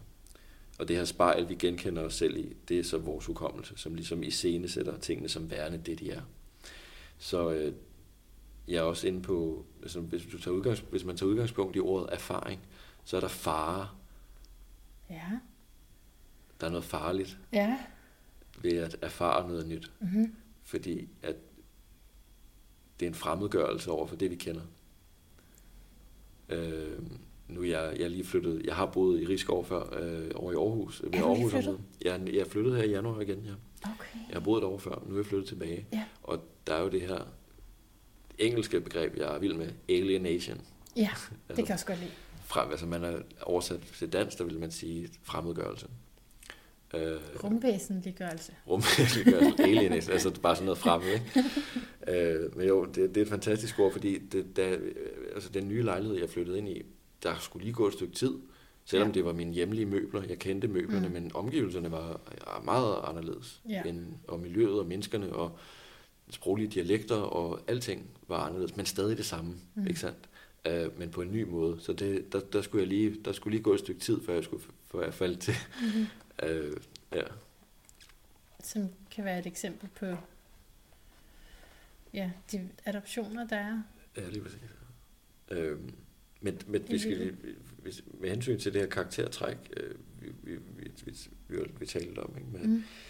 altså, så har det jo også, vi var også kort ind på det sidste her med informationsgrundlaget, øh, med hensyn til vores erfaringer. Øh, altså, og vores indre dialog, altså den, den indre samtale, vi ligesom har med os selv, og generelt vores tænkning, den vil jo kontinuerligt blive, hvad kan man sige, mere informationsrig i takt med, at øh, vores, vores tænkning ligesom er grundfæstet i de erindringsspor øh, fra fortiden, som sådan forløbende øh, med tiden vil forøges og blive mere og mere nuanceret. Ja, Øh, fordi så skriver du for eksempel på side 158, at man i sin tidlige ungdom kan blive fortalt, at man er på en bestemt måde. Ja. Og så vil man jo tro, at man er det. Ja. Og især hvis det kommer fra en autoritet, eller nogen, man stoler på, Mm. så vil det betyde meget for en, og man altså, Ja. vil dukke op på den måde, Ja. simpelthen. Og der er vi tilbage til fortællingen. Ja. øh, at øh, vi, men vi, det, altså, det er også et ens betydende med, at der er rigtig mange andre, altså vi er påvirkelige, vi er jo, mennesker er jo super påvirkelige. Især mig. Og Virkelig. ja, det er jeg godt nok også, det tror jeg alle er, men øh, det kan måske komme i forskellige grader. Ja, det tror jeg. Øh, men øh, men øh, vi kan bide os fast i, og vi kan blive låst fast i en bestemt, og det behøver nødvendigvis ikke være en decideret fortælling som et forløb, øh, Men mere, du er mere, det her. men mere en, en følelsesmæssig fastlåsthed, Ja. en frossen. Øh, altså jeg, jeg nævner det selv, altså dengang, at øh, jeg blev udsat for pengeafpresning, og jeg blev udsat for en kidnapning, og jeg blev udsat for psykisk og mental vold der lå jeg decideret i min seng i seks måneder efter, som en mm. frossen isterning mm. i et køleskab. Jeg kunne simpelthen ikke røre mig ud af flækken, og der er jo det her, vi kalder for PTSD, posttraumatisk stresssyndrom, øh, som er karakteriseret ved påtrængende erindringer. Mm. Blandt andet, øh, hvad hedder det, Marit, øh, hvad hedder det, essensen er bare... Alt det havde du? Ja, det havde jeg i den grad. Ja. Det havde jeg i den grad. Jeg beskriver også det, som i, i fagtermerne kan man kalde det for en depersonalisering. Right. Man, øh, man altså ikke en personalisering, men man er ligesom frakoblet fra sin yeah. person. Men det stiller også et, et filosofisk spørgsmål i den forstand. Fordi, hvad var det, man var før? Hvilken idé er det, man havde, som man har mistet, øh, der har ændret ens øh, forhold til sig selv? Ja. Øh, ja. Ja, det, øh, også fordi du skriver, hvad vil jeg miste, hvis den her identitet blev opløst? Noget i den stil, ikke? Ja, præcis. Øh, så må man jo, også hvis man har en identitetskrise, eller gennemgår noget, hvor man siger, nu vil jeg ikke være det her mere, hvad, hvad er jeg så? Mm. Mm. Hvad hedder det? Altså et tænkt eksempel kunne være, hvad hedder det, altså først og fremmest så vores identitetsdannelse, det er en dannelse, det er ens betydende med, at det er en forløbende proces men den bærer præg af den måde, vi ligesom bliver påvirket af indtryk udefra. Altså det, det der rammer os. Øh, og hvordan vi dernæst ligesom fortolker og håndterer de her udefra kommende indtryk indenfra. Der er vi tilbage til begreberne eksternalisering og mm. internalisering. Hvad er det, der sker ude i verden? Hvordan er det, vi bliver påvirket af det, der sker? Men hvordan er det, vi håndterer det, der sker? Mm. Øh, Pia Kallesen, øh, som øh, er metakognitiv øh, psykolog, går meget op i det her med trigger-tanker, altså de mm. tanker, der forekommer, før at de er blevet til deciderede grublerier. Og det er også noget at gøre med, at jeg, kan, jeg, jeg, jeg taler ud for mig selv nu, at i den periode, hvor at jeg har været udsat for alle de ting, jeg har været mm. udsat for, der forekom de her trigger-tanker hele tiden, hele tiden, hele tiden. Og jeg havde ikke lært på det her tidspunkt, hvordan jeg dog skulle håndtere dem, fordi jeg troede, de var virkelig, at jeg, min første håndsoplevelse af dem var simpelthen så uhyggelig, at det at, at det, det ødelagde simpelthen mit, det, det halve år af mit liv efterfølgende fuldstændig. Det, der skete for mig, og der, hvor klappen gik op, og derfor jeg begyndte at skrive på den her bog, det var, at jeg fandt ud af, at der er en distance mellem det, man tænker, og virkeligheden. Ja. Der er øjeblikket nu her, som vi er sansemæssigt involveret i, og så er der den mentale aktivitet, der foregår, som ligesom afkoder virkeligheden. Og det er virkelig et problem, hvis man ikke skiller, ikke også? Jo. Men det er jo ikke normalt at hele tiden at gå og skille. Nej. Nu skal jeg lige komme en lille afbrydelse her. Jeg har været i Frederikssund i nogle timer. Vi mødes her i Frederikssund ja. i et yogastudie. Og øh, jeg tænkte, jeg skulle have noget natur. Jeg ville stresse ned, så jeg cyklede rundt i et par timer i Frederikssund. Men der var helt vildt koldt, så jeg cyklede rundt. Så jeg endte med at gå ind i øh, en butik og lige være lidt for at få varme. Og komme ud igen, og så står jeg der med alle mine tasker med udstyr i, og min cykel og øh, så kommer der, og der er fuldstændig ledigt på parkeringspladsen, en kæmpe parkeringsplads, hvor der er helt ledigt. Og så kommer der sådan en blå dyr bil, det er den eneste måde, jeg kan beskrive biler på. Ja. Blå dyr. Og, og, og så, vil den, så vil den af en eller anden grund bare parkere helt over ved mig. Okay. Helt til, jamen, øh, jeg synes nærmest, det var provokerende, fordi jeg stod lige der, ikke? Og, og var i gang med min telefon, og skulle sådan... Så, så jeg opfattede det som øh, meget uvenligt, at han skulle parkere der. Ja. Men jeg vidste jo, in the back of my mind, at det her, det er min tolkning, og han kunne have en grund til, at øh, det var vigtigt. Ja, ja. Som jeg ikke så, eller at han bare, han havde ikke noget at dreje ind før, eller du ved, det han tænkte ikke, han synes måske, jeg så mega godt ud. Hey, ja. det tænker jeg faktisk lidt på, jeg prøvede sådan lige at arbejde lidt med min opfattelse ja, bagefter. Det ja. kunne, men hvad hvis han synes, du så helt godt ud? Nå, jamen, så kan du måske blive til en bedre oplevelse, fordi jeg blev jo irriteret, og jeg går med min fortolkning. Ja. Det er mere normalt, end hele tiden at distancere sig. Ja. Yes? At man op, jeg opfatter det, som jeg gør. Jeg kunne også komme med en, en til, at øh, måske kunne man bare neutralisere øh, hændelsen ved at sige, at øh, det var en mand, der skulle parkere. Og øh, det havde måske slet ikke noget med... Øh, er du klar, hvor tæt på mig han var? Det Nå, var, det var så han, ubehageligt. Okay. det var in mit personal space, okay. hvor Nå, jeg står med ting og sager. Det kunne være, at han har haft en dårlig dag, og så skulle han... Ja, nej, det er... Ja. ja, nå, jeg kan godt se, hvad du mener. Jo. Ja. Så, så det, det, man kan hurtigt komme til at tage ting personligt, hvis man jo. er sådan en som ja. i hvert fald helt klart. Vores identitetsdannelse bærer præg af den måde, hvorpå vi bliver påvirket af indtryk udefra, øh, og hvordan vi fortolker og håndterer de her udefra kommende indtryk indfra. Så ved, eksempelvis hvis man er, og det er kun et tænkt eksempel det her, hvis man er opfostret i en familie med en specifik trosretning, som eksempelvis Jehovas vidner, hvor igennem man ligesom bliver ekskluderet øh, fra familien, øh, hvis man vender troens idealer ryggen. Øh, hvad hedder det? Øh, det medfører sådan et autoritært grundlag, hvor man bliver fortalt at være en bestemt person, tro på nogle bestemte ting, indgå i nogle bestemte relationer, som en form for tvang. Øh, det er et tænkt eksempel, men det rammer meget godt ind hvad her. hedder det? Ja. Men ja, du bruger det som eksempel, fordi Ja. man... Men pointen er bare, at der, altså, hvis der er en person, der ligesom opfostres i troen om Jehova, Ja, øh, så står over for det her eksistentielle dilemma, ligesom at være et produkt af et autoritært identitetsgrundlag, øh, eller anvende sin kritiske sans, sin kritiske bevidsthed til ligesom at, at hvad kan man sige, afmontere øh, de religiøse dogmer, og øh, derved sådan have muligheden for ligesom at danne sig selv, som man selv ønsker. Altså se ud det over er jo sværere, ikke, når man får en misledende information. jo, helt klart, ja. Men realistisk set, så altså, vi som mennesker, apropos vores karaktertræk, vi er jo sociale dyr. Ja, Vi er, øh, øh, hvad hedder det, øh, så den her afmontering af den her religiøse tro er jo afsindig svær i en praktisk forstand, fordi at det indebærer ligesom, at man skal afmontere hele sin sociale eksistens og omgangskreds. Og hvis spørgsmålet er så, altså, hvad, hvad der er tilbage, eller hvad kan man sige, hvis ens tilværelse er et resultat af ens omgangskreds, ikke sandt? Hvad er der så tilbage af den, når omgangskredsen afmonteres og forsvinder i kraft af, at man ligesom fravælger den her religiøse, øh, det religiøse identitetsgrundlag. ikke ret Øhm, meget. Så hvis man skulle lave sådan en, en, en, log, ret meget tilbage. Jeg lytter. hvis man skulle lave sådan en analog, øh, en, en logisk, øh, hvad hedder det, øh, tydning af det her, så hvad, hvad kan man sige, at de mennesker, som er opfostret i en religiøs sammenhæng, som i sidste ende ønsker at forlade religionen, ikke gør det, øh, fordi at man ligesom afskærer sig selv fra sin familie og fra sine venner og generelt hele sin omgangskreds, ikke sandt? Men det positive ved den her afskæring er jo, at man ligesom frisætter sig selv fra et ellers autoritært ident- identitetsgrundlag, så man ligesom fremadrettet i sit liv kan skabe sin egen vej, og ikke være hæmmet i sin, øh, sit, sit liv du sådan nogle fundamentalistiske idéer. Ja, men du bruger det her eksempel i forhold til alt, hvad man måtte få fortalt, Ja. Er rigtigt. Og så er det så ultimativt, at der må man gøre op med rigtig meget, hvis man har fået sådan et helt andet verdensbillede ind. Mm. Men, men generelt løbende i livet må vi jo gøre op med, hvis vi har fået, Mm. ja, hvad du kalder misledende information. Ja.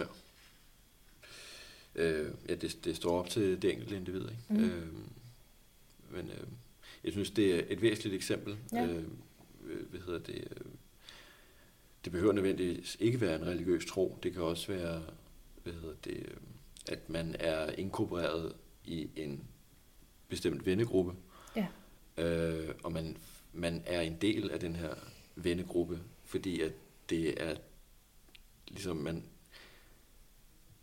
altså man er ikke samlet som venner i et, det er et tænkt, tænkt eksempel det her, øh, fordi man har fælles værdier med hinanden, fælles interesser, men fordi at det er de seje, man er sammen med, Ja. eller det er de rigtige, man er sammen med i den forstand. Øh, det er jo det er fiktivt, altså, det er jo nærmest en, en fiktion, så at sige, og det er i hvert fald ikke autentisk Nej, på den det måde. kan være meget forførende, øh. Hvis nogen, som er højt oppe i hierarkiet, gider være sammen med dig. ja. Og så kan man lige pludselig blive spundet i noget, som ikke har noget med. Og øh, måske er det at noget med, at den kære mand fra Rungsted, han, øh, ja. han øh, netop var øh, materielt fokuseret, Ja. øh, og øh, ikke rigtig havde hvad hedder det, sig selv med i sin, øh, sin måde at, at leve sit liv på. Men skulle vi skifte til at tale om de forskellige former for identitet? Ja, jeg, øh,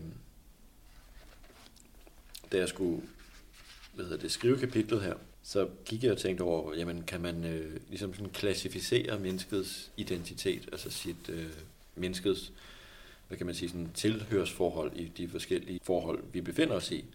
Og der tænker jeg først og fremmest på vores arbejde. Vores arbejde er jo en hvad hedder det, essentiel komponent i at have en i hvert fald en genkendelig identitet. Altså det at have en struktureret hverdag, hvor man står op om morgenen eksempelvis, og man har et, øh, hvad hedder det, et virke. Man har et arbejde, så at sige. Ikke? Det er Øh, meget interessant. ja. Arbejdsidentiteten. så, men øh, jeg kom frem til, at der er faktisk fem måder, man kan forholde sig til identitet på, på den, øh, i den dur, hvis man skal sådan kategorisere det, eller klassificere det. Ja. Øh, og dertil, det første, jeg beskriver, det er jo til arbejdsidentiteten. Nummer to, det er det, jeg kalder for den sociale identitet. Det tredje element, det er det, jeg kalder for den fælles identitet. Fire, vi har så også en personlig identitet, og dertil øh, afslutningsvis den universelle identitet. Øh, men det, jeg godt kunne tænke mig at lægge meget vægt på, er, det var netop det med den fælles identitet. Øh, fordi det indbefatter ligesom, at, hvad hedder det, at det er ligesom det, vi deler med alle andre mennesker. Altså, vi som mennesker øh, har jo ligesom et, øh, hvad hedder det, et, et udseende først og fremmest. Ikke? Øh, vi har en, en, en tøjstil, vi har et uddannelsesniveau, vi har en karriere, øh, vi har en bil, og vi har et hus, og vi har alle de her sådan livsbetingede komponenter, så at sige, ikke? som er som i den øh, klassificering af vores fælles identitet, ligesom er med til at afgrænse og dermed også bestemme, hvem vi er. Men i andres øjne også i forhold til vores egen opfattelse af os selv. Øh, så Hvor side er vi på? 223. Okay. Øh, så et eksempel, jeg anvender øh, kort for at opristes, det er ligesom, at hvis vi kører Porsche, så er vi oppe, hvis vi kører Opel, så er vi nede. Øh, det er vi selvfølgelig ikke. Pointen er bare, at vores fælles identitet er ligesom summen af alle de ting, som vi deler med alle andre, og som har en form for social fælles status, men også en værdi øh, associeret med sig. Ikke? Det er så noget, der selvfølgelig afspejler sig i, med hensyn til vores arbejdsidentitet. Altså, så, hvad hedder det, den, ar- den varierer, vores arbejdsidentitet varierer ligesom fra person til person med henblik på vores private erhverv. Ikke? Altså, vi har hver især et arbejde, vi har hver især en uddannelse dertil. Øh, det er ligesom, altså, hvor vi påtager os en rolle med henblik på de, de forhold, som vores ligesom, arbejdsområde og, øh, understøtter. Ikke? Så, Jeg var faktisk øh, for nylig på Tinder, ikke? okay. Øhm, jamen, det er, jeg, er gået, jeg er gået af det igen. Jeg bliver over... Jeg kan slet ikke klare det i min opmærksomhed, men jeg har gjort det jo en gang imellem. Og øh, så skrev jeg til en, hvad han arbejdede med, for han skrev, synes jeg, sådan alt andet. ja, Og så skrev han, øh, jeg er langtidsledig. han er langtidsledig. Jamen, det er jo nærmest en identitet, Det tænker påtager jeg. sig. Ja. Og det kan det jo også godt være. Mm. Øh, At man tænker, at det vil jeg gerne være i lang tid. Det er jo så noget, man, jeg vil mene, går ind og afspejler sig i forhold til vores personlige identitet i sammenhæng, Okay. vi sådan genkender os selv Okay, jeg tænkte bare, i forhold til arbejdsidentitet, hvad Jo, men vil man helt- have, hvis man ikke havde et arbejde? Hvad Ja. vil ens arbejdsidentitet så være? Præcis. Men det er jo også det her, man er jo kun nogen, hvis man er det over, eller hvad, hvad kan man sige, man er, hvis man skulle være sådan lidt hårdfin omkring det, så kan man sige, at man er kun noget, hvis man er det over for nogen. Mm. Øh, ens betydende med, at øh, jeg er, øh, nu har jeg ikke nogen børn, men hvis jeg havde, så ville jeg være en far Ja. over for øh, mine børn. mine børn, øh, altså, jeg, altså der er det her, øh, hvad hedder det, sådan forhold, man har til forskellige mennesker, så at sige. Ikke? Altså, hvad betyder det at være venner? Altså, der kan vi jo virkelig, der er en lang filosofisk øh, Rigtigt. Ja, det er der i hvert fald. I forhold til Altså, venskab? Det, det er der. Altså, Ej. venskabets etik er øh, de gamle grækere, der virkelig går i dybden med det. Det, det, det kunne være. Det, det, må, det var et tip. Ja, det er det helt klart. Gå ned den Øhm, vej. Men altså, den sociale identitet, hvis vi kort skal komme ind ja. på det, så handler det jo om, at, at vi indgår i en relation med en gruppe mennesker, øh, privat eller uddannelse, eller venner, eller bekendte, eller familie, så påtager vi os sådan en form for maske, kan man sige, øh, som vi personligt bærer, men i andres øjne. I en social sammenhæng kan vi ligesom blive anset for den kloge, eller klassens klovn, eller der kan være de her karakterisergivende rollefordelinger, ikke sandt? Ikke? Øh, Det er mega styrende, så, Så- den der sociale identitet. helt klart, ja. For hvilken side, der kommer frem af en. Mm. I den sociale identitet, så ligesom, at vi bliver formet. Vores personlige identitet bliver ligesom formet af fællesskabet. Det er det, jeg, jeg, jeg kalder sådan en social øh, identitet i den sammenhæng. Ikke? Du siger, Så- at den personlige identitet bliver formet Af den af, fælles af den identitet. fælles, og så bliver det til den sociale. Præcis. Okay. Ikke nødvendigvis i sådan en øh, direkte Nej. forbindelse til hinanden, men, men de er sammenhængende. Det, det er det helt Jo. klart. Øhm, så man kan sige, at ens øh, sociale identitet, og dertil ens personlige identitet, bliver ligesom etableret i kraft af den dynamik, øh, der er i fællesskabet, man, man indgår i. Ikke? Øhm, Skal du også sige den universelle? Ja, den, den universelle identitet, den er virkelig interessant, synes jeg. Ja, det synes jeg også. Fordi der, der, der, der afmonterer vi ligesom alle sådan lag, øh, og hvor man kigger på sådan, først og fremmest menneskets sådan, fysiske øh, hvad hedder det, eksistens. Hvor hvad består vi, ligesom, vi egentlig af? Vi er, fordi vi er jo en del af, vi er en del af den her verden, så at sige. Ikke? Vi var kort ind på det sidst, vi talte om det her mening med livet, hvor jeg øh, tog udgangspunkt i øh, sådan det kosmiske oprindelsesperspektiv. Ikke? Øh, der har været forskellige tidsperioder, hvor vi ligesom ikke har vidst, øh, hvem vi er hernede på jorden i forhold til universet. Altså, mm.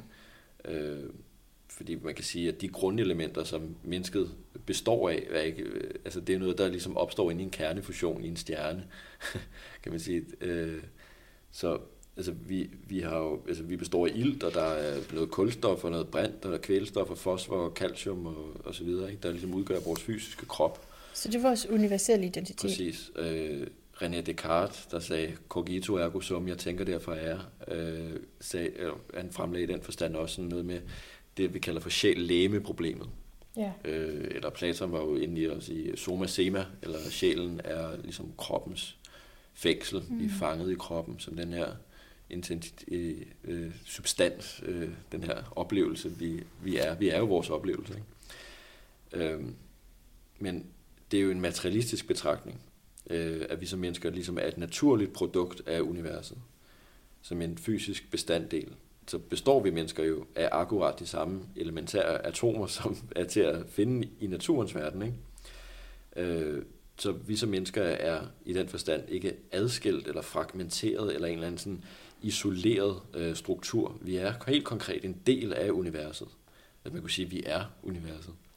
Yeah. Øh, det er lidt ligesom trafikken og myldretid, hvis man skulle lave sådan en, en, en, en, en perspektivering til det, fordi folk klager jo altid over at sidde fast i sådan landevejens øh, langsomlige sneglegang, ikke sandt? Men de fleste mennesker, som beklager sig, har i mellemtiden glemt, at de i realiteten er myldretiden selv. Ja. ja. Men så, ja. så bliver det også sådan meget øh, dystert, ikke? Jo. Jeg er et problem. Ja, ja, ja. At jeg sidder her og skal fylde. Ja. Men, men der er jo det her med, at vi, at vi kan jo ikke tænke os til, at vi er vand, øh, selvom vi er det. Øh, altså, vi, af, vi, vi, øh, altså, vi anser vandet som noget eksternt og noget objektivt, ikke? Øh, noget, som vi personligt ikke ligesom associerer med os selv. Så vi drikker vandet fra hanen, eller vi køber det i butikkerne, i flaskerne, fordi vi er tørstige. Men vandet bliver jo således inkorporeret til en del af os, så at sige. Ikke? Øh, så man kunne sige, at det er også en form for kropslig identitet, vi har, vi har, vi har at gøre med her. Mm. Øh, ja, altså, vi hænger simpelthen bare sammen. Vi hænger bare sammen med, ja. med stedet. Okay, så, men havde du, skulle vi også tale om David Reis? Hvad hed han? David Reisman. David ja. Reisman. Han havde også nogle, han havde tre opdelinger. De her, det er dine fem. Ja, men man kan også sige, at menneskets identitet kan man jo også tage i betragtning til samfundets udvikling. Ja. Og øh, samfundet og dets kultur og de øh, eksisterende subkulturer har haft en af, eller har en afgørende betydning for, hvordan eller har haft, kan man sige i den sammenhæng, øh, en vigtig betydning for, hvordan vi ligesom har udviklet vores opfattelse af os selv.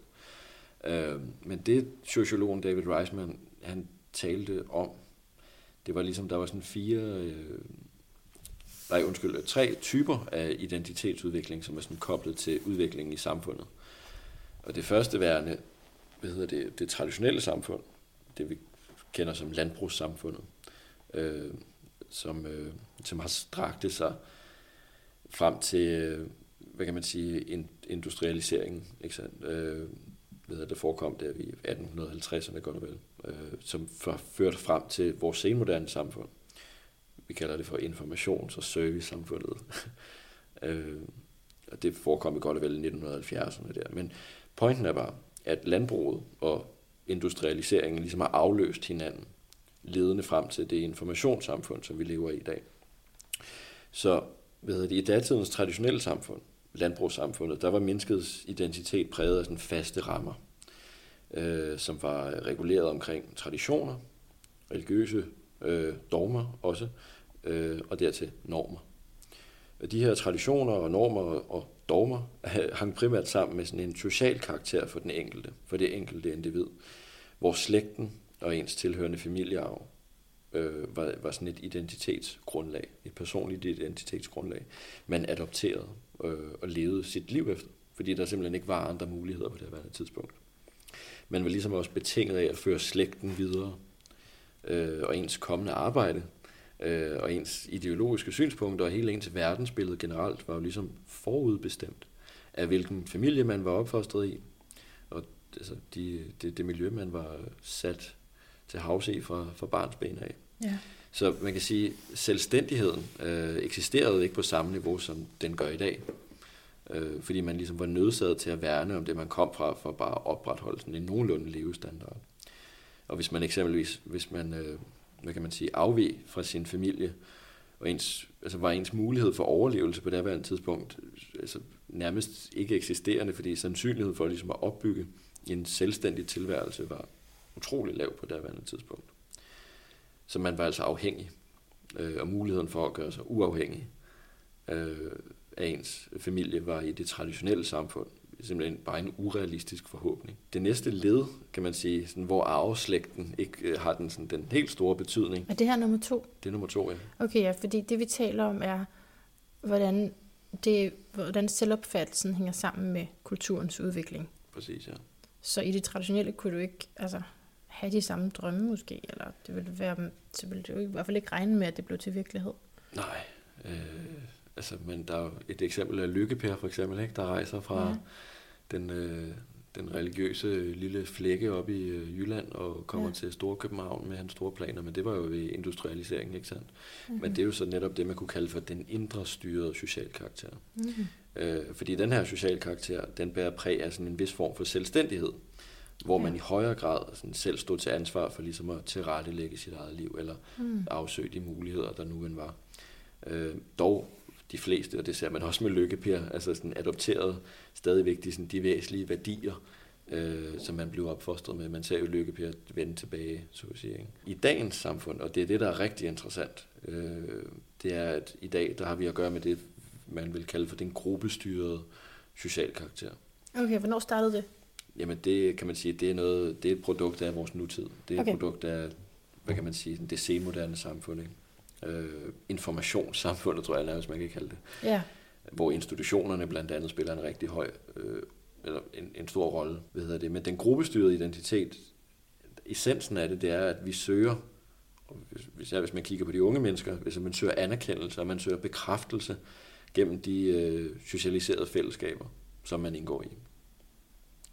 Og herunder spiller ens familie selvfølgelig en nævneværdig rolle, ikke sandt? Men, men mest af alt de venskabsgrupper, man selvstændigt indgår i. Ja. Hvor alle, man kan sige, gruppens medlemmer ligesom finder sammen på en, øh, en, en, selv, øh, en, en selvstændig manér. Ikke? Øh, mm. men, men også fordi, at man ligesom deler de samme værdier og de samme interesser øh, med hinanden. Dertil kommer ordet gruppefællesskab.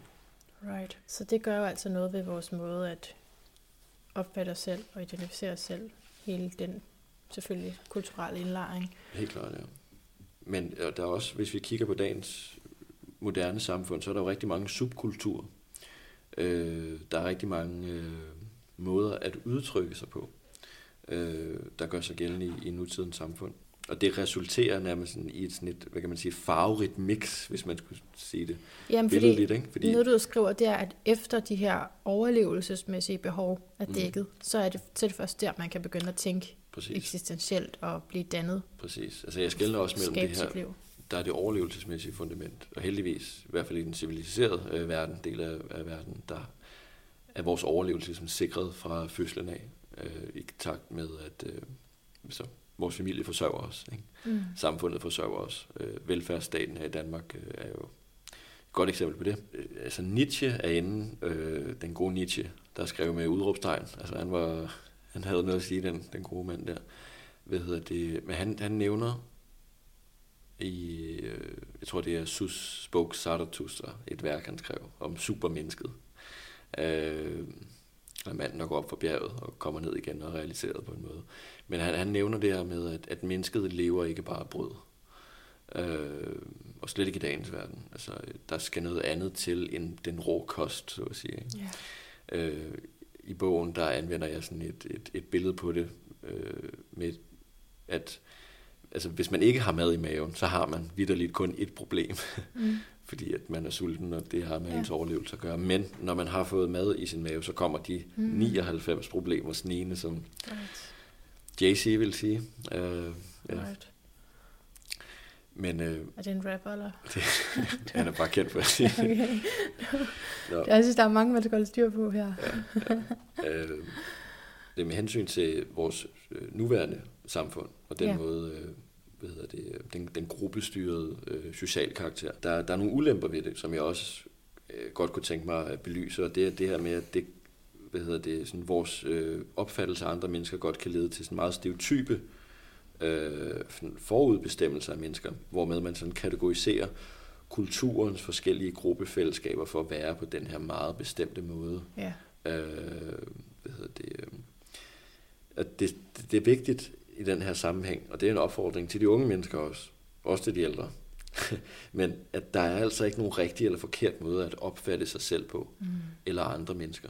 Mm. Øh, fordi det er med selverkendelse, som det er med kærlighed, synes jeg i hvert fald. At det skal føles godt, og man skal være i en overensstemmelse med sig selv, Mm. øh, med henblik på, hvordan man øh, forholder sig til sig selv, så at sige. Ikke?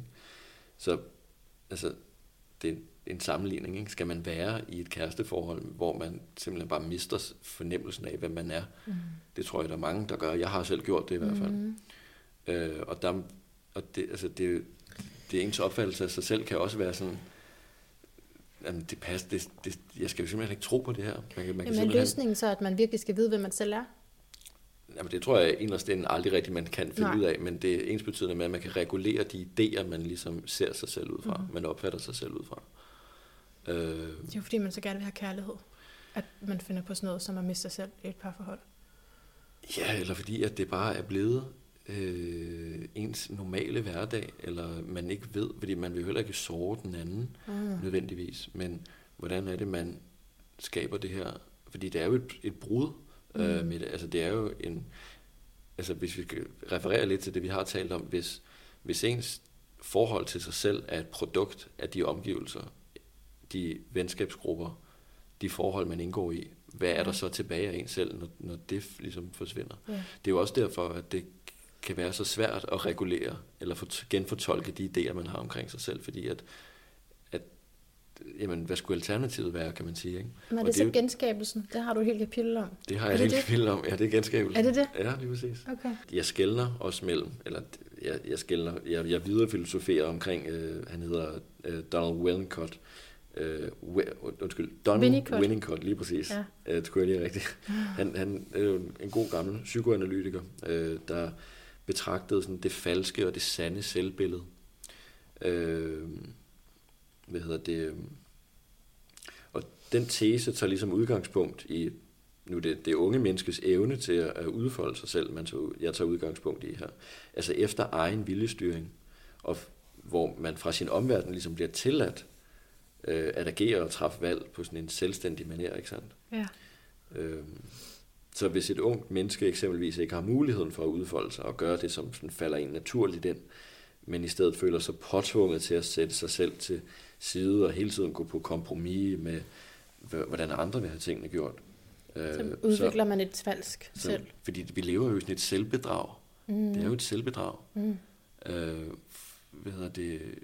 Hvis man, altså der, der er et godt citat fra neofysiologien, eller neobiologien i den grad, øh, at what fires together, wires together. Mhm. Så det er, hvordan hjernens neurale netværk øh, udvikler sig i takt med de omgivelser, vi opfostres i. Så den øh, evolutionære tese lyder således, at vi fødes med en hjerne, der er plastisk. Så hjernens plasticitet gør ligesom, at den har mulighed for at tilpasse sig de omstændigheder, den bliver tilbudt at leve i. Ja. Øh, og det er noget, øh, som sætter sig meget, meget tidligt, og det er der ingen diskussion om, at det gør. Men senere i vores liv, og det er der, filosofien spiller en så væsentlig rolle, og det er derfor, at filosofien også skal have noget at sige i dagens verden. Og det er, at de her spørgsmål, som vi taler om i dag, de spørgsmål, som jeg nævner i den her bog, de spørgsmål, som alle mennesker vidderligt går og spekulere over, hvem er det, jeg er i forhold til andre, eksempelvis. Mm. Eller hvorfor, øh, hvordan kan jeg ændre mit forhold til, til mig selv? Mm. Øh, hvordan kan jeg ændre mit syn på verden? Det er noget filosofien. Øh, øh, altså det er motoren i det, simpelthen. Så, øh, yes. Og i, i dagens verden er filosofien jo fuldstændig adskilt, fordi at vi fokuserer, vi har sådan et videnskabeligt syn på verden, øh, hvor alting ligesom skal, altså den kvantitative forskning spiller en langt højere rolle end den kvalitative, i min optik i hvert fald. Det kan man så også diskutere med hensyn til, hvilken forskning man ønsker at lave selvfølgelig. Men der bliver taget udgangspunkt i den objektive verden på et langt højere yeah. niveau, end der tidligere er blevet gjort i verden. Ikke? Altså de gamle grækere, de havde et, et begreb, de kaldte for øh, øh, hepaideia, hvis jeg udtaler det rigtigt, det tror jeg, jeg gør, som handlede sådan om livslang læring. Aha. Og den, øh, øh, det, det er noget, jeg synes, vi skal have tilbage i samfundet, men det er noget, der kommer til at ske øh, i isolerede grupper. Det er ikke noget, der, der jeg tror ikke, at samfundets den overordnede struktur kommer til at ændre sig så meget, men det, vi kan implantere de der små øh, gruppefællesskaber, hvor at, øh, der, Samsø er et eksempel på, hvor, hvad der foregår lige nu, ikke? Øh, hvor man ønsker at lave sådan en mere bæredygtig måde at, at leve på, øh, hvor man ikke behøver at gå på 7-Eleven mm-hmm. i, i bybilledet og køre i store Mercedes og sådan noget. Det, det behøver man måske ikke. Nej. Ja, ja, ja. ja. Ja, men der er flere, der taler til mig om Samsø. Nej, det var kun et eksempel. Det er fordi, uh, min store held, apropos, jeg har mange ja. helte, men Thor Nørretranders. Nå, Lars han der Ja, han bor også derude, ja. Nå, okay. Så det kan være, det er derfor, han aldrig svarer på mine breve. Ja, okay. Han er faktisk aktuel snart med en ny bog, der hedder Karma Corona, eller Corona Karma. Jamen, det bliver jo ved. Han skriver også simpelthen så mange gode Han er simpelthen så god. Er... Nå, øh, altså vi er på en måde ved at prøve potentielt at runde lidt af. Ja. Jeg ved ikke, hvordan det kommer til at gå. Nej. Nej. øh. men, øh, men jeg tænkte, det her genskabelse her, ikke? Mm. der siger du, at effekten af at bryde en repetitiv gentagelse er så, at man muliggør at opdage en ny version af sig selv. Mm. Så, så det er men okay, jeg vil gerne noget andet. Mm. Væk fra det her eko mm. af mig selv. Ja. Men vi var kort inde på et, et begreb, som man simpelthen bare bliver nødt til at tage udgangspunkt i, og det er erfaring. Ja. Øh, fordi der er også det med det, at når man ligesom fjerner sig selv fra ens monotone tilværelse, som simpelthen bare er et regelmæssigt mønster, man, man kan sidde fast i. Øh, hvad hedder det? Når man bryder den repetitive gentagelse, øh, så, og ligesom, altså, så distancerer sig selv fra ens hverdag, hvis man har mulighed for det selvfølgelig. Øh, hvad hedder det, det gør, at man først og fremmest kan se det, man var i før, fordi man, man har lavet den der afstand fra det. Det er ligesom også det, der sker, når man tager på ferie. Øh, ja. Så kan man se øh, alle de problematiske sagsforhold, der var derhjemme, før mm. man mhm. tog afsted, så at sige, fordi man mm. har mhm. fjernet sig fra det. Mm. Men øh, der ligger det øh, implicite, så at sige, i ordet erfaring, at man skal simpelthen, man skal fare rundt. øh, og måske skal man også fare vild. Og måske er det farligt. Øh, mm. Der er mange synonymer. Øh, hvad hedder det? Men en af de måder, der er også et, et, et helt fagområde inden for det, der hedder transformativ læring, mm. som er inden for pædagogikken generelt, men det er også noget, der har samspil i, i forbindelse til det, man kalder for den transcenderende psykologi. Ja. Øh, hvad hedder det? Og det er så noget, der adskiller sig fra udvikling, fordi udvikling, det er jo noget, når så laver vi en lille justering der, eller vi ændrer lidt der. Men transformation er et begreb, der tilsigter at sige, at man kan forandre sig til noget andet. Yeah. Men vi var kort ind på det sidste, yeah. med, jamen, hvad var det, man var før? At vi er jo et menneske, men det vi kan transformere ved os selv, det er blandt andet det idégrundlag, vi har omkring os selv. Vi kan søge nye idéer, vi kan læse nogle nye bøger, vi kan se nogle andre serier, vi kan yeah. se nogle andre mennesker, vi kan fjerne os fra det, yeah. der ligesom har rammesat en bestemt måde vi opfatter os selv på. Øhm, og så, hvis jeg nu det, skulle alligevel have sådan en følelse af, at det jeg måske alligevel er øh, den der rallestens pige, jeg nogle gange kan komme til at føle, jeg er, ikke? Fordi det minder, der er et eller andet minde, der har sat sig fast i, at jeg er sådan. Hvad vil du så sige øh, til mig? Altså, at, at sådan er det. Jeg har brug for, at du siger, at det ikke er sådan, ikke? Altså, så skal man vel gå rundt om den der statue? Mm. Eller, eller er jamen, der noget fast? Jamen, jamen jeg, jeg vil sige, jamen, jeg vil spørge dig helt konkret, som, Ja. hvorfor er det, du siger det der? Hvorfor, er det, du, hvorfor siger du det om dig selv så? Ja, Øh, og det gør Men- de fleste procent af mig heller ikke. Nej. Men jeg ved bare, at det kan lige, det kan lige Ja. sådan komme op en gang imellem. øh, det er ligesom, det, det, man skal være, det, det er strengt også. Det er sgu strengt, fordi jeg kan godt huske den periode, hvor jeg selv gik og havde rigtig mange dårlige idéer omkring mig selv. Ja. Og jeg sad fast i det Ja. dag efter dag efter dag efter dag efter dag efter. Altså, Ja. uge efter må, det blev til et år, det blev til et, et, et halvt øh, årti, altså, hvor man bare går og piner sig selv. Øh, men det, der skete for mig, som jeg også kort nævnte før, det var det, at jeg fandt ud af, at der er simpelthen en distance fra det, man tænker om sig selv, til, Ja. til den, altså der er, en, der er en væsentlig forskellighed imellem vores psykologiske processer mm. og vores bevidsthed. Der ja. Er en væsentlig forskellighed. Ja, Kan du gentage det? Der er en væsensforskellighed imellem vores psykologiske processer og, Der er en væsentlig forskellighed imellem vores psykologiske processer og vores bevidsthed. og vores bevidsthed. Ja, Vores bevidsthed er den del af os, der Ja. opfatter. Det er den sansede ja. virkelighed. Mm. Den psykologiske del er, hvad kan man sige, jeg kalder det den indre dialog som et, øh, et, et, et omfattende begreb i den sammenhæng. Det er simpelthen bare den samtale, vi fører med os selv. Ekkoet, efterklangen fra fortiden. Når du slår på en syngeskål, så sker det et ordentligt dang, men lyden den resonerer. Mm-hmm. Så tankerne er dem, vi, vi, vi... Og vi kan kun ændre vores tanker ved at få nye erfaringer. Mm. Øh, Mm. Så- Mm. Ja, godt, godt. Så jeg kommer med nogle Makes meget, sense. med nogle meget øh, simple eksempler.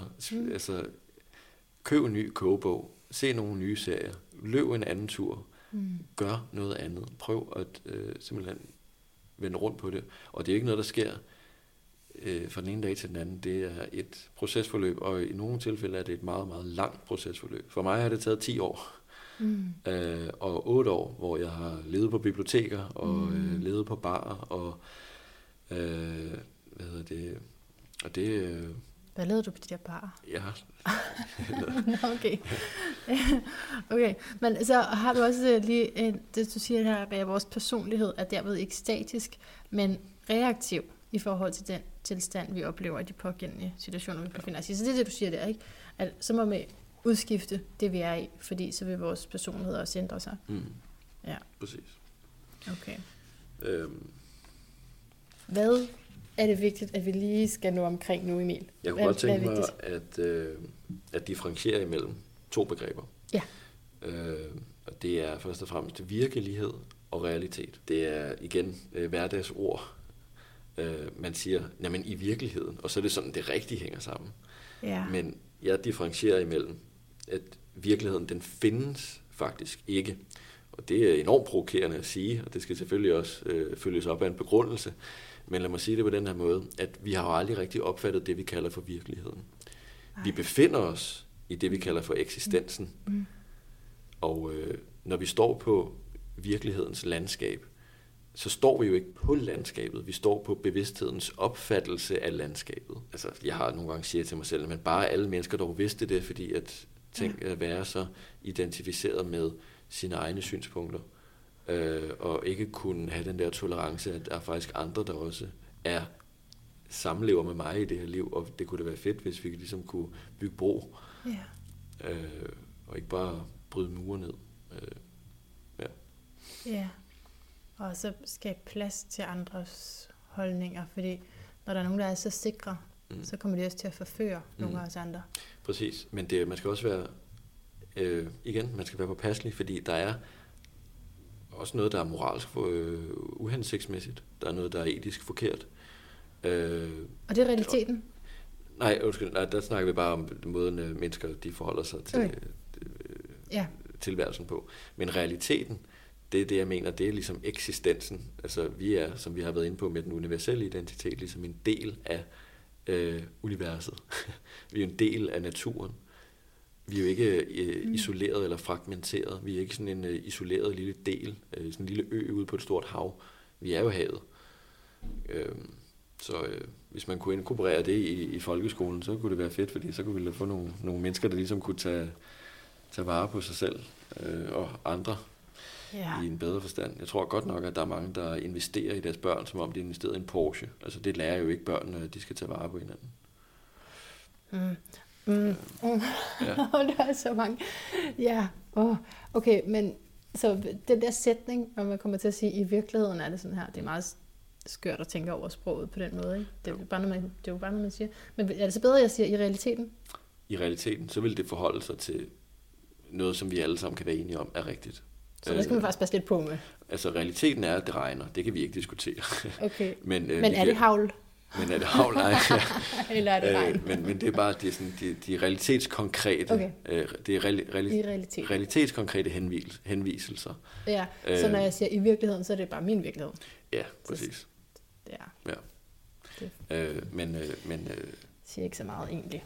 Men, men pointen er bare, at vi står ikke på landskabet, vi står på bevidsthedens opfattelse af landskabet. Ja. Og det er derfor, jeg, jeg siger, at virkeligheden findes ikke. Altså selvfølgelig findes den, øh, men, men, men, det, det, men den er sanseformidlet. Og det, det øh, ja. Øh. Okay, altså så vi skulle henholde os til den der overskrift, jeg sagde i starten. Og øh, det eneste, vi ikke har været omkring, det er maskinlæringsmodellen. Jeg har valgt at kalde det den psykologiske maskinlæringsmodel i forbindelse til, at øh, jeg beskriver menneskets øh, sådan, neurale netværk i den forbindelse. Men, men hvis vi kort skal ja, meget beskrive, ja. hvad maskinlæringsmodellen er, mm. så skal vi helt tilbage til, eller helt tilbage, vi skal tilbage til øh, 1959, ja. da den kære Arthur Samuel, øh, som var en øh, amerikansk computerprogrammør, introducerede den her teori om selvlærende programmer, som han kaldte for maskinlæring.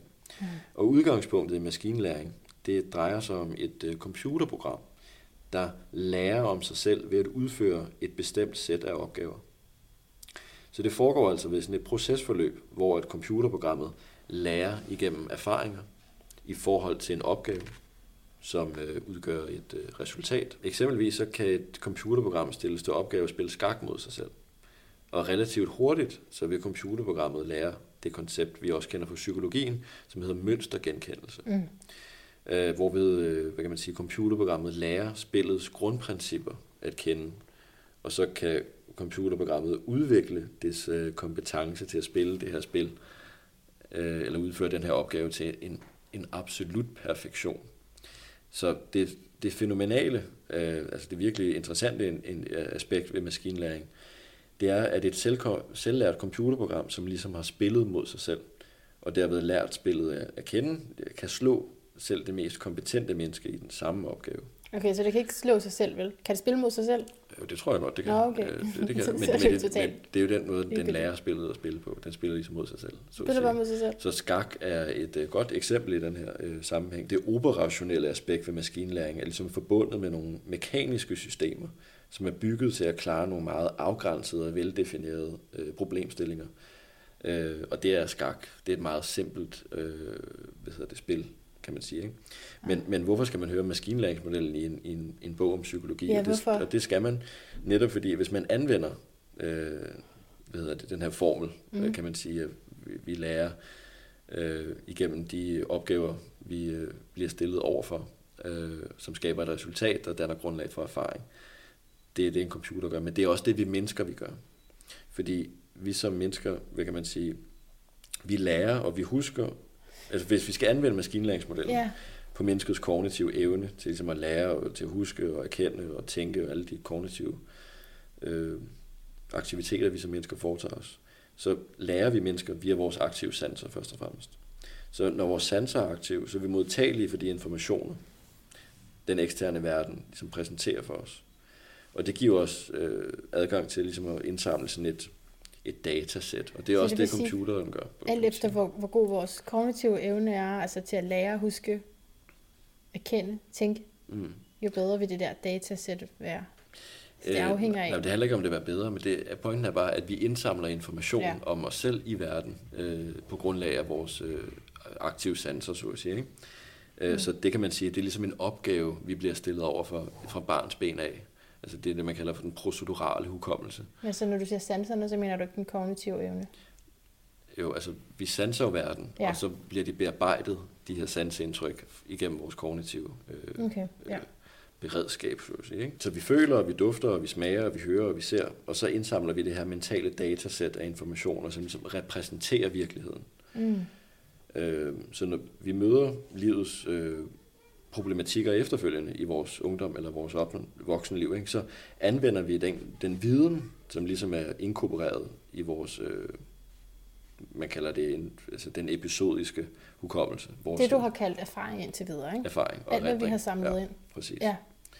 Øh, og hvad hedder det, vi anvender således vores erfaringer til ligesom at træffe valg på et oplyst grundlag, ikke?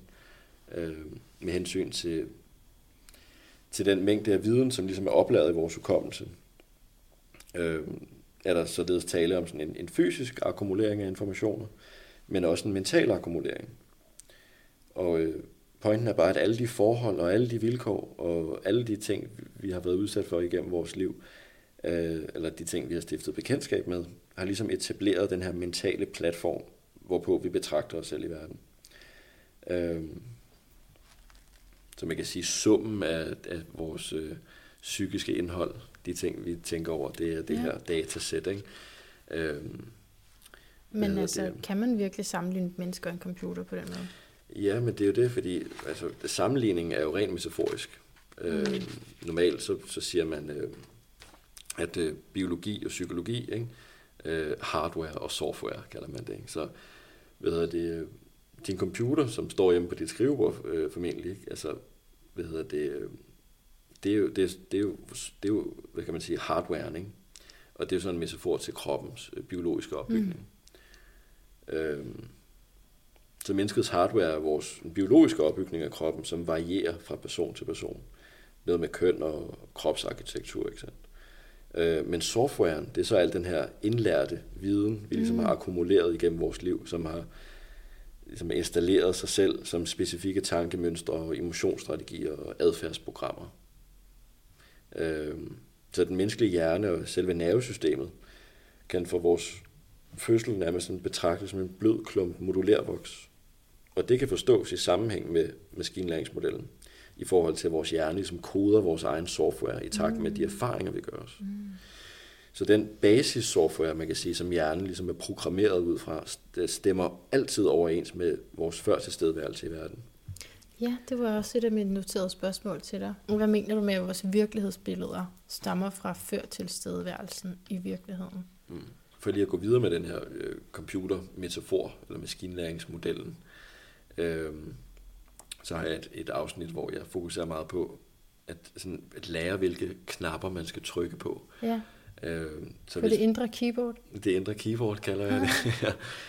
øh, så eksemplet er, at for eksempel, når din computer derhjemme ikke gør, som du ligesom anmoder den om, med hensyn til de funktioner, du beder den om at udføre, for eksempel, altså hvis du åbner et dokument, og det så ikke åbner, eller internettet ikke virker, jamen, altså, så skyldes det måske, at man ikke ved, hvilke knapper man skal, egentlig skal trykke på.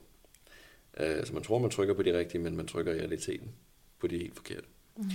Uh, så hvis man trykker på alle de forkerte knapper på ens keyboard, som ikke har den effekt, man ligesom påskynder, uh, computeren skal udføre, uh, så resulterer det i, at der, der kommer et forkert svar ud. Så hvis man i samme forstand endnu ikke ligesom har lokaliseret sit indre keyboard til sin egen psyke, så ender man måske i værste tilfælde med at trykke på alle de forkerte knapper i sit sind, som altså medfører sådan et, et helt forkert resultat end det, man, mm. det, man ønskede at manifestere. Ikke? Mm. Øhm, og der har jeg et eksempel fra mit, fra mit eget liv. Øh, hvad hedder det?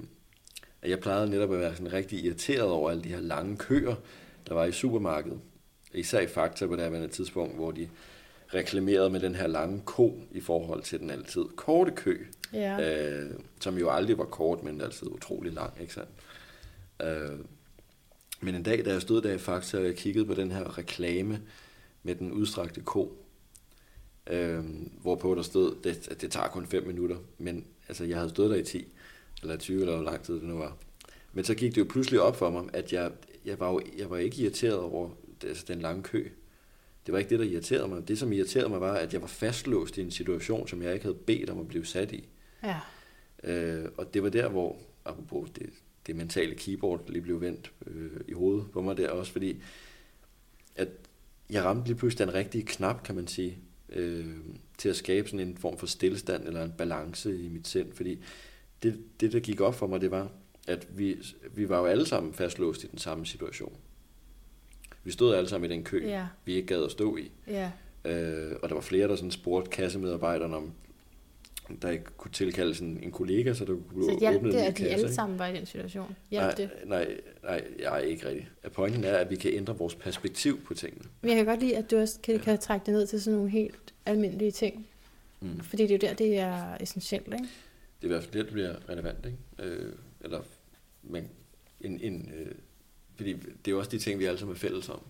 Ja. Vi er også fælles om vejret alle sammen, men øh, jeg, jeg bliver altid irriteret over, at nu regner det igen, og nu, at vi bor i Danmark. Ikke? Altså, jeg tror, hvis man ikke har vendt sig til, at det regner lidt nogle gange, så, Så bliver det op ad bakke. så bliver det altså op Ej, men jeg har altså lige en anekdote, jeg er nødt til at dele med det, når du siger det der med Jamen, de der fem minutter, og man står, det tager meget, meget, længere. Ja. Øh, fordi jeg har været ved at skifte bank Okay, i tre og en halv måned. ja. Og ved du, hvad deres, den nye bank, ved du, hvad det slogan er? Det er jo deres skyld, at det tager så lang tid. Det burde ikke tage så lang tid. Jeg er stadig undervejs, det vil sige, Mm. betaler med kontanter hele tiden. Øh, det er let. Nej, det er hurtigt at skifte bank. Det er let at skifte bank. Det er lidt at skifte. Det er deres slogan. Men det er ikke... Og jeg har ringet og ringet og ringet. og jeg, altså, det har været en enorm tidskrævende Ja. proces, og den er ikke engang igennem endnu. Tre og en halv måned, siger det. Altså, det, så der, ja, okay, ja, det var en anekdote. ja, men, Men jeg er, synes bare lige, så, så det er jo i, i de der situationer, hvor vi så alligevel må hæve os op over, og ikke glemme, at, at vi kan forholde os til virkeligheden på en anden måde. Vi Mm. behøver ikke bare at sige, Mm. ej, de er skurkene. Vi kan sige, Nå, så er det en øvelse i at overgive sig. Ja, det er præcis. til, Eller ikke, nødvendigvis er, ikke overgive sig på den måde, men i hvert fald, øh, hvad hedder det, tage, ændre, øh, hvad hedder sådan et øh, kikkertsigtet, hvad hedder sådan noget, man kan skrue op for øh, Langtidsperspektivet, langtidsperspektiv, eller, eller, eller sådan noget horisont, øh, ja. ja. hvor man lige, ja, der er, der er altså andre måder, ikke? Jo, fordi jeg synes, ja, det- i, i, forlængelse af det netop, øh, hvis vi skal blive den der computermetafor, og så øh, med, med det mentale keyboard, Ja. så eksempelvis så ville det jo tage en evighed for mig at skrive en sætning på min computer, hvis jeg ligesom ikke vidste, hvor bogstaverne på tasterne var lokaliseret. Men mm. i det, jeg har lært, hvor de mange forskellige taster sidder, så kan jeg nærmest, altså jeg kan jo nærmest sidde foran mit keyboard og skrive uden at kigge på det. Så, så det her keyboard, Øh. hvis vi skal gøre det anvendeligt, så vil det være i en situation, hvor du ikke er tilfreds med, at det går så langsomt, som det gør. Så har jeg nu lært, at der er noget, jeg kan trykke på, Præcis. som gør, at det kan jeg godt udholde. Præcis. Øh, men bare Altså- for at færdiggøre det, at, altså, jeg, altså, pointen er bare, at jeg kan nedfælde mine tanker på, på øh, tastaturet, uden Ja. at kigge, fordi jeg har lært, hvor knapperne sidder. Ja. Jeg ved, at det er de rigtige knapper. Mm. Øh, altså, så på samme måde, som jeg kan stoppe op i en sætning og overveje, hvilke synonymer jeg skal anvende. Altså, så i samme forstand, hvis jeg står for en situation i min hverdag, så ved jeg i de fleste tilfælde, hvad det, sådan, det rigtige er at gøre. Det fortæller mm. jeg i hvert fald mig selv. Men det er jo ikke det rigtige at gøre. Det er jo bare min, min tilvendte måde at forholde mig til de situationer, jeg bliver konfronteret med. Mm. Øh, og det foregår sådan nærmest automatisk. Men, men altså det, jeg tror er det rigtige, understøtter jo ligesom min, min tillærte viden vedrørende lignende situationer, Mm. øh, som jeg i min fortid har været øh, til stede i. Ikke? Mm. Og så handler det også meget om, hvilken respons man ligesom får, øh, får, får tilbage fra omverdenen også. Ikke? Øh, så vi som mennesker, altså jeg tror, vi, vi lærer ligesom at anvende det her mentale keyboard gennem tidligere oplevelser. Altså tillært viden igennem erfaringer. Men man må lige så vel stille sig selv spørgsmålet, om man har lokaliseret de korrekte knapper på ens mentale keyboard. Ja. Hvis man i løbet af en dag kontinuerligt i mange forskellige situationer oplever sin Frustration. psykiske tilstand Ja. blive Ja. øh, være negativt præget. Ikke? Jo. Øhm, Så er det, man lige må ændre. præcis. Ikke? Så Ja, det forstår jeg godt. man kunne vælge en eller anden hypotetisk situation, øh, som genererer en eller anden form for negativ oplevelse her. Øh, og så dernæst ligesom prøve at lokalisere det her mentale keyboard og Ja. trykke på de rigtige knapper. Øh, fordi det handler i de fleste tilfælde om at ændre sit perspektiv Ja. på, hvad kan man sige, sådan tingenes tilstand, ikke sandt? Øh, hvad hedder det? Fordi vi kan meget nemt blive vant til, at tingene skal foregå på en bestemt måde, og Ja. vi undlader at evaluere alle de alternative fortolkningsmuligheder vedrørende de situationer, vi, vi står overfor. Ja, ja, man bliver revet med Mm. Af den oplevelse, den frustration og det, de knapper, man er vant til at trykke på. Jeg skal rigtig meget tisse, så kan vi øh, lige tage en lille kort pause, og så runder vi af. Ja. Kunne vi, har du set i oplader, jeg spørger til, om jeg godt må læse noget op? Jeg ved ikke, om det er for meget spoiler. Jo, men du læser bare. Må jeg bare læse op? Okay. Det er fordi, når man sådan er, det, vi er, jo så, er vi halvvejs faktisk i bogen? Mere? Stort set. Hold da op. Mm. Øh, så derinde halvvejs i bogen, så står der på side 276 sådan her. Den indre dialog, vi fører med os selv, er det grundlæggende bindeled til at blive et eksistentielt opløst menneske. Fordi denne dialog, den indre dialog, er den adgangsgivende motor til at stille spørgsmål til rettelagt os selv. Jeg kan bare godt lide det der med, det, altså det er tilrettelagt mig, mm. så det behøver ikke at være lige sådan, som vi sidder her og siger dem. Selvom du har jo nogle bud, ikke? Eller altså, du siger, hvorfor er jeg her? Hvad er væren? Hvad betyder det at være menneske? Mm. Hvordan forholder jeg mig til den verden? Mm. Hvad er meningen med mit liv? Hvis jeg ved, jeg skal Noget, jeg mener med citatet, øh, for at konkretisere det, det er, ja. at, øh, at hvad hedder det, den indre dialog, den, jeg beskriver det som sådan en adgangsgivende motor.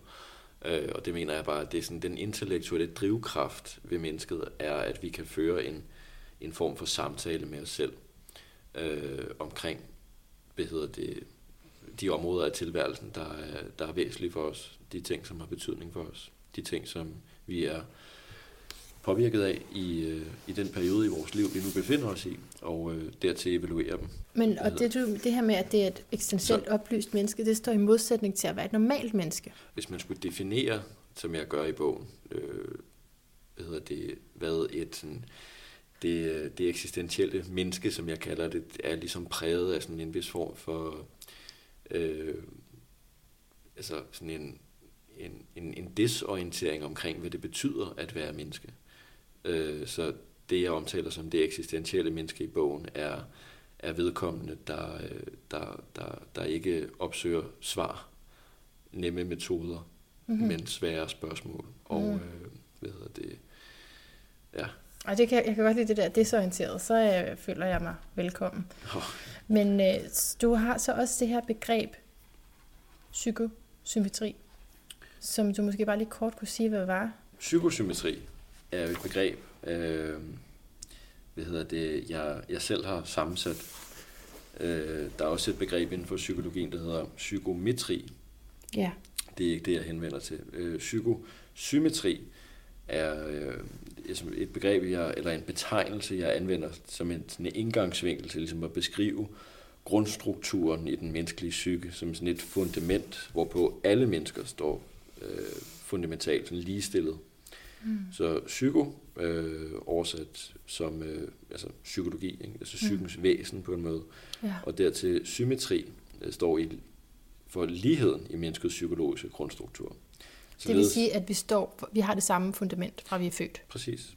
Øh, det er i hvert fald tesen i ja. forhold til begrebet her, som jeg, jeg skal nok gennemgå det øh, kort, men, men altså hele, hele begrebet og hele betegnelsen psykosymmetri er en betegnelse for menneskets øh, fælles psykologi. Så det vi deler med hinanden. Og øh, sådan rent metaforisk set, så kan man sammenligne betegnelsen psykosymmetri med et hus. Øh, altså et hus har et fundament, øh, hvorpå strukturen af huset ligesom øh, bliver konstrueret. Øh, og det samme gælder for menneskets psykologiske identitetsdannelse. Mm. Fordi vi bliver ikke, vi bliver ikke, hvad kan man sige, vi bliver ikke født øh, med en identitet. Øh, altså når vi bliver født, så står vi på, på den her platform, som er ens for alle nyfødte, ikke sandt? Så det at være ankommet til verden med den her plastiske hjerne, mm. og vi har endnu ikke etableret mm. noget som helst forhold til os selv eller til vores omverden. Mm. Øh, så alting bliver ligesom sådan sanset for allerførste gang. Øh, så den her, den individuelle selvforståelse, kan man sige, som vi etablerer, som vi gradvist etablerer i løbet af vores liv, den afhænger sådan helt grundlæggende af, hvordan vores hjerne den formes, ud fra de omgivelser, den bliver, den bliver tilbudt at formes efter. Øh, hvad hedder det? Det er det ens betydende med, at vi, vi netop ikke bliver født med nogen identitet eller nogen forståelse af, hvem vi er, eller den verden, vi er født ind i. Men vi bliver født på den her platform, som endnu ikke har nogen struktur omkring sig. Og det her grundfundament øh, beskriver jeg ud fra sådan fire kategoriseringer. Og det første værende, det er altså først den familie, vi er født ind i, selvfølgelig øh, den familiekonstellation, vi er født ind i. Øh, dertil, sådan, hvor på kloden vi bliver født. Dertil øh, er der også et samfund, vi fødes ind i, og dertil også kultur, en bestemt kultur, vi fødes ind i, som har nogle normer, der ligesom adskiller sig fra andre steder mm. på kloden. Øh, også hele den, den sproglige del. Ikke? Øh, og dertil hvad hedder det, altså hvilket socialt miljø er det, vi opfostres i. De sociale påvirkninger. Og, og sidst men ikke mindst, så fødes vi jo hver især med en krop og en specifik form for genetik, øh, som, øh, som vi ligesom har arvet på vores øh, stamtræ. Så det er det, der gør forskellene? Det er, det, der, øh, altså det er den variation, altså ja. de, de her fire forhold ligesom varierer fra person til person, men de spiller alle sammen en væsentlig rolle. Altså det er noget, vi er til fælles med hinanden alle sammen, øh, men det er også noget, der, der, der, hvor der er en forskel, så at sige. Ikke? Mm. Øh, så pointen er bare, at vi deler øh, både forskel og lighed, ligheder med hinanden i, i kraft, hvad kan man sige, af vores fælles menneskelighed. Det ligger også i begrebet menneskelighed, altså ligheden i, i at være menneske, ikke sandt? Øh, så opråbet i det her kapitel psykosymmetri, det er ligesom øh, altså den her tendens, som mange mennesker har med at gøre enorme forskelle ud af vores, de her fælles ligheder. Det er simpelthen ikke nødvendigt. Fordi at det, øh, altså biologisk betragtet, så er vi, stort, vi, som, vi som mennesker, vi er stort Det handler om, hvad vi identificerer os med at være. Præcis. De, de, de, de, det er det, der adskiller. Og det er det, der er problematisk ved at have en identitet. Ikke? Jo. Lige så vigtigt det er, lige så ja. ja, separerende er det jo. Ja, ja. Øh, men det, det, det er faktisk også en, en, øh, noget, man, hvis vi skal kort komme ind på det her med maskinlæringsmodellen. Ja. Fordi der er en, det, og, altså, jeg ved det øh, af erfaring, at man skal også være påpasselig med, hvad er det, man kaster sig ud i. Fordi tesen i maskinlæringsmodellen er konkret øh, hvad hedder det, rettet imod vores neurofysiologi, altså hvordan hjernen øh, hvad hedder det, øh, fungerer. Og det er, når vi har lært noget, så tager det lige så lang tid at aflære det igen. Ah. Det er tesen i hvert fald. Ikke? Jo. Øh, eller når man først har lært noget, så kan man ikke aflære det igen. Øh, det er også noget, man ser i altså, hvad hedder det, historien om Adam og Eva. Mm. Øh, mm. Øh, kundskabens træ, der bliver, der bliver hapset fra, og nu, nu kan de altså ikke vende tilbage. Mm. Øh, så kan man så også lave en metafor til Apple kompaniet, altså firmaet Apple. Hvis, har du tænkt over det? Der er sådan no turning back, nej. Der har hvorfor der er taget en bid af æblet for Apple? Ja, ja, ja, okay. Nej, det har jeg faktisk ikke tænkt. Nej, det er da meget oplagt, hva'? Ja. ja. Øh, så så der, der, der er en sammenhæng mellem det øh, at man skal være påpasselig med, hvad man kaster sig ud i, fordi at når man først har lært det, så, så har man altså lært det. Ellers så kan man ikke ligesom aflære det igen. Og i den forbindelse, så vil jeg gerne lige referere kort til en, en græsk filosof, der hedder Epikur. Epikurerende. Det er lykke. Nej, men det er, den gode, det er den gode Epikur, han sagde. Det var, at den filosofi, der ikke lindrer nogen lidelse, er falsk. Mm. Øh, så kan man tænke lidt over det. En stoiker. Han var, nej, altså han, han tilhørte de her epikurerende, så at sige. Altså, det er ja. ja øh, eller det, det, det, det kom sådan en følgegruppe ja. omkring ham. Jeg ved faktisk ikke, om han var han stoiker. Han, det var de jo nok alle sammen på et eller andet tidspunkt. Eller ja, på en, en, en, i et eller andet omfang. Ja. Nå, men så prøv lige at sige det citat igen. Hvad var det, du sagde? Den filosofi, der ikke lindrer nogen lidelse, er ja. falsk. Ja. Jamen, hvad skal det ellers mm. lave der? Ja, præcis. Øh, men han er også lidt inde på øh, altså det her med, at øh, at man, ja, som vi, man skal være passelig med, hvad man, hvad man lærer, eller hvad man kaster sig ud i, fordi ja. at det, det er jo ligesom en dør, man åbner. Ja. Man ved ikke, hvad der er på den anden ja. side. Men når man først har set det, så kan man altså ikke, man kan ikke afse, afse det. det. ja. oh, jeg synes, det er en meget god øh, udgang. Ja. Den der, det kan man lidt, den svæver lidt der. Ja. Og så tror jeg, at øh, de spørgsmål, jeg eventuelt mere kunne have til, eller det har jeg, til psykosymmetri, den tager vi lige næste gang. Ja, lad os gøre det. Øh, så det var lige sådan en, en smagsprøve. Mm-hmm. For noget, du har udviklet ret fedt. Altså, du har jo muligheden for lige at sige, øh, din lyd er et bedre liv. Oh, ja, det er ja. det. det øh, var det jo 2012, tror jeg, øh, at jeg var inde. Dengang var det jo slet ikke så udviklet, som det er i dag. Der fandtes ikke engang det, man kalder for Spotify og YouTube, var slet ikke, øh, det, det var på ingen måde det, det var i dag. Ja.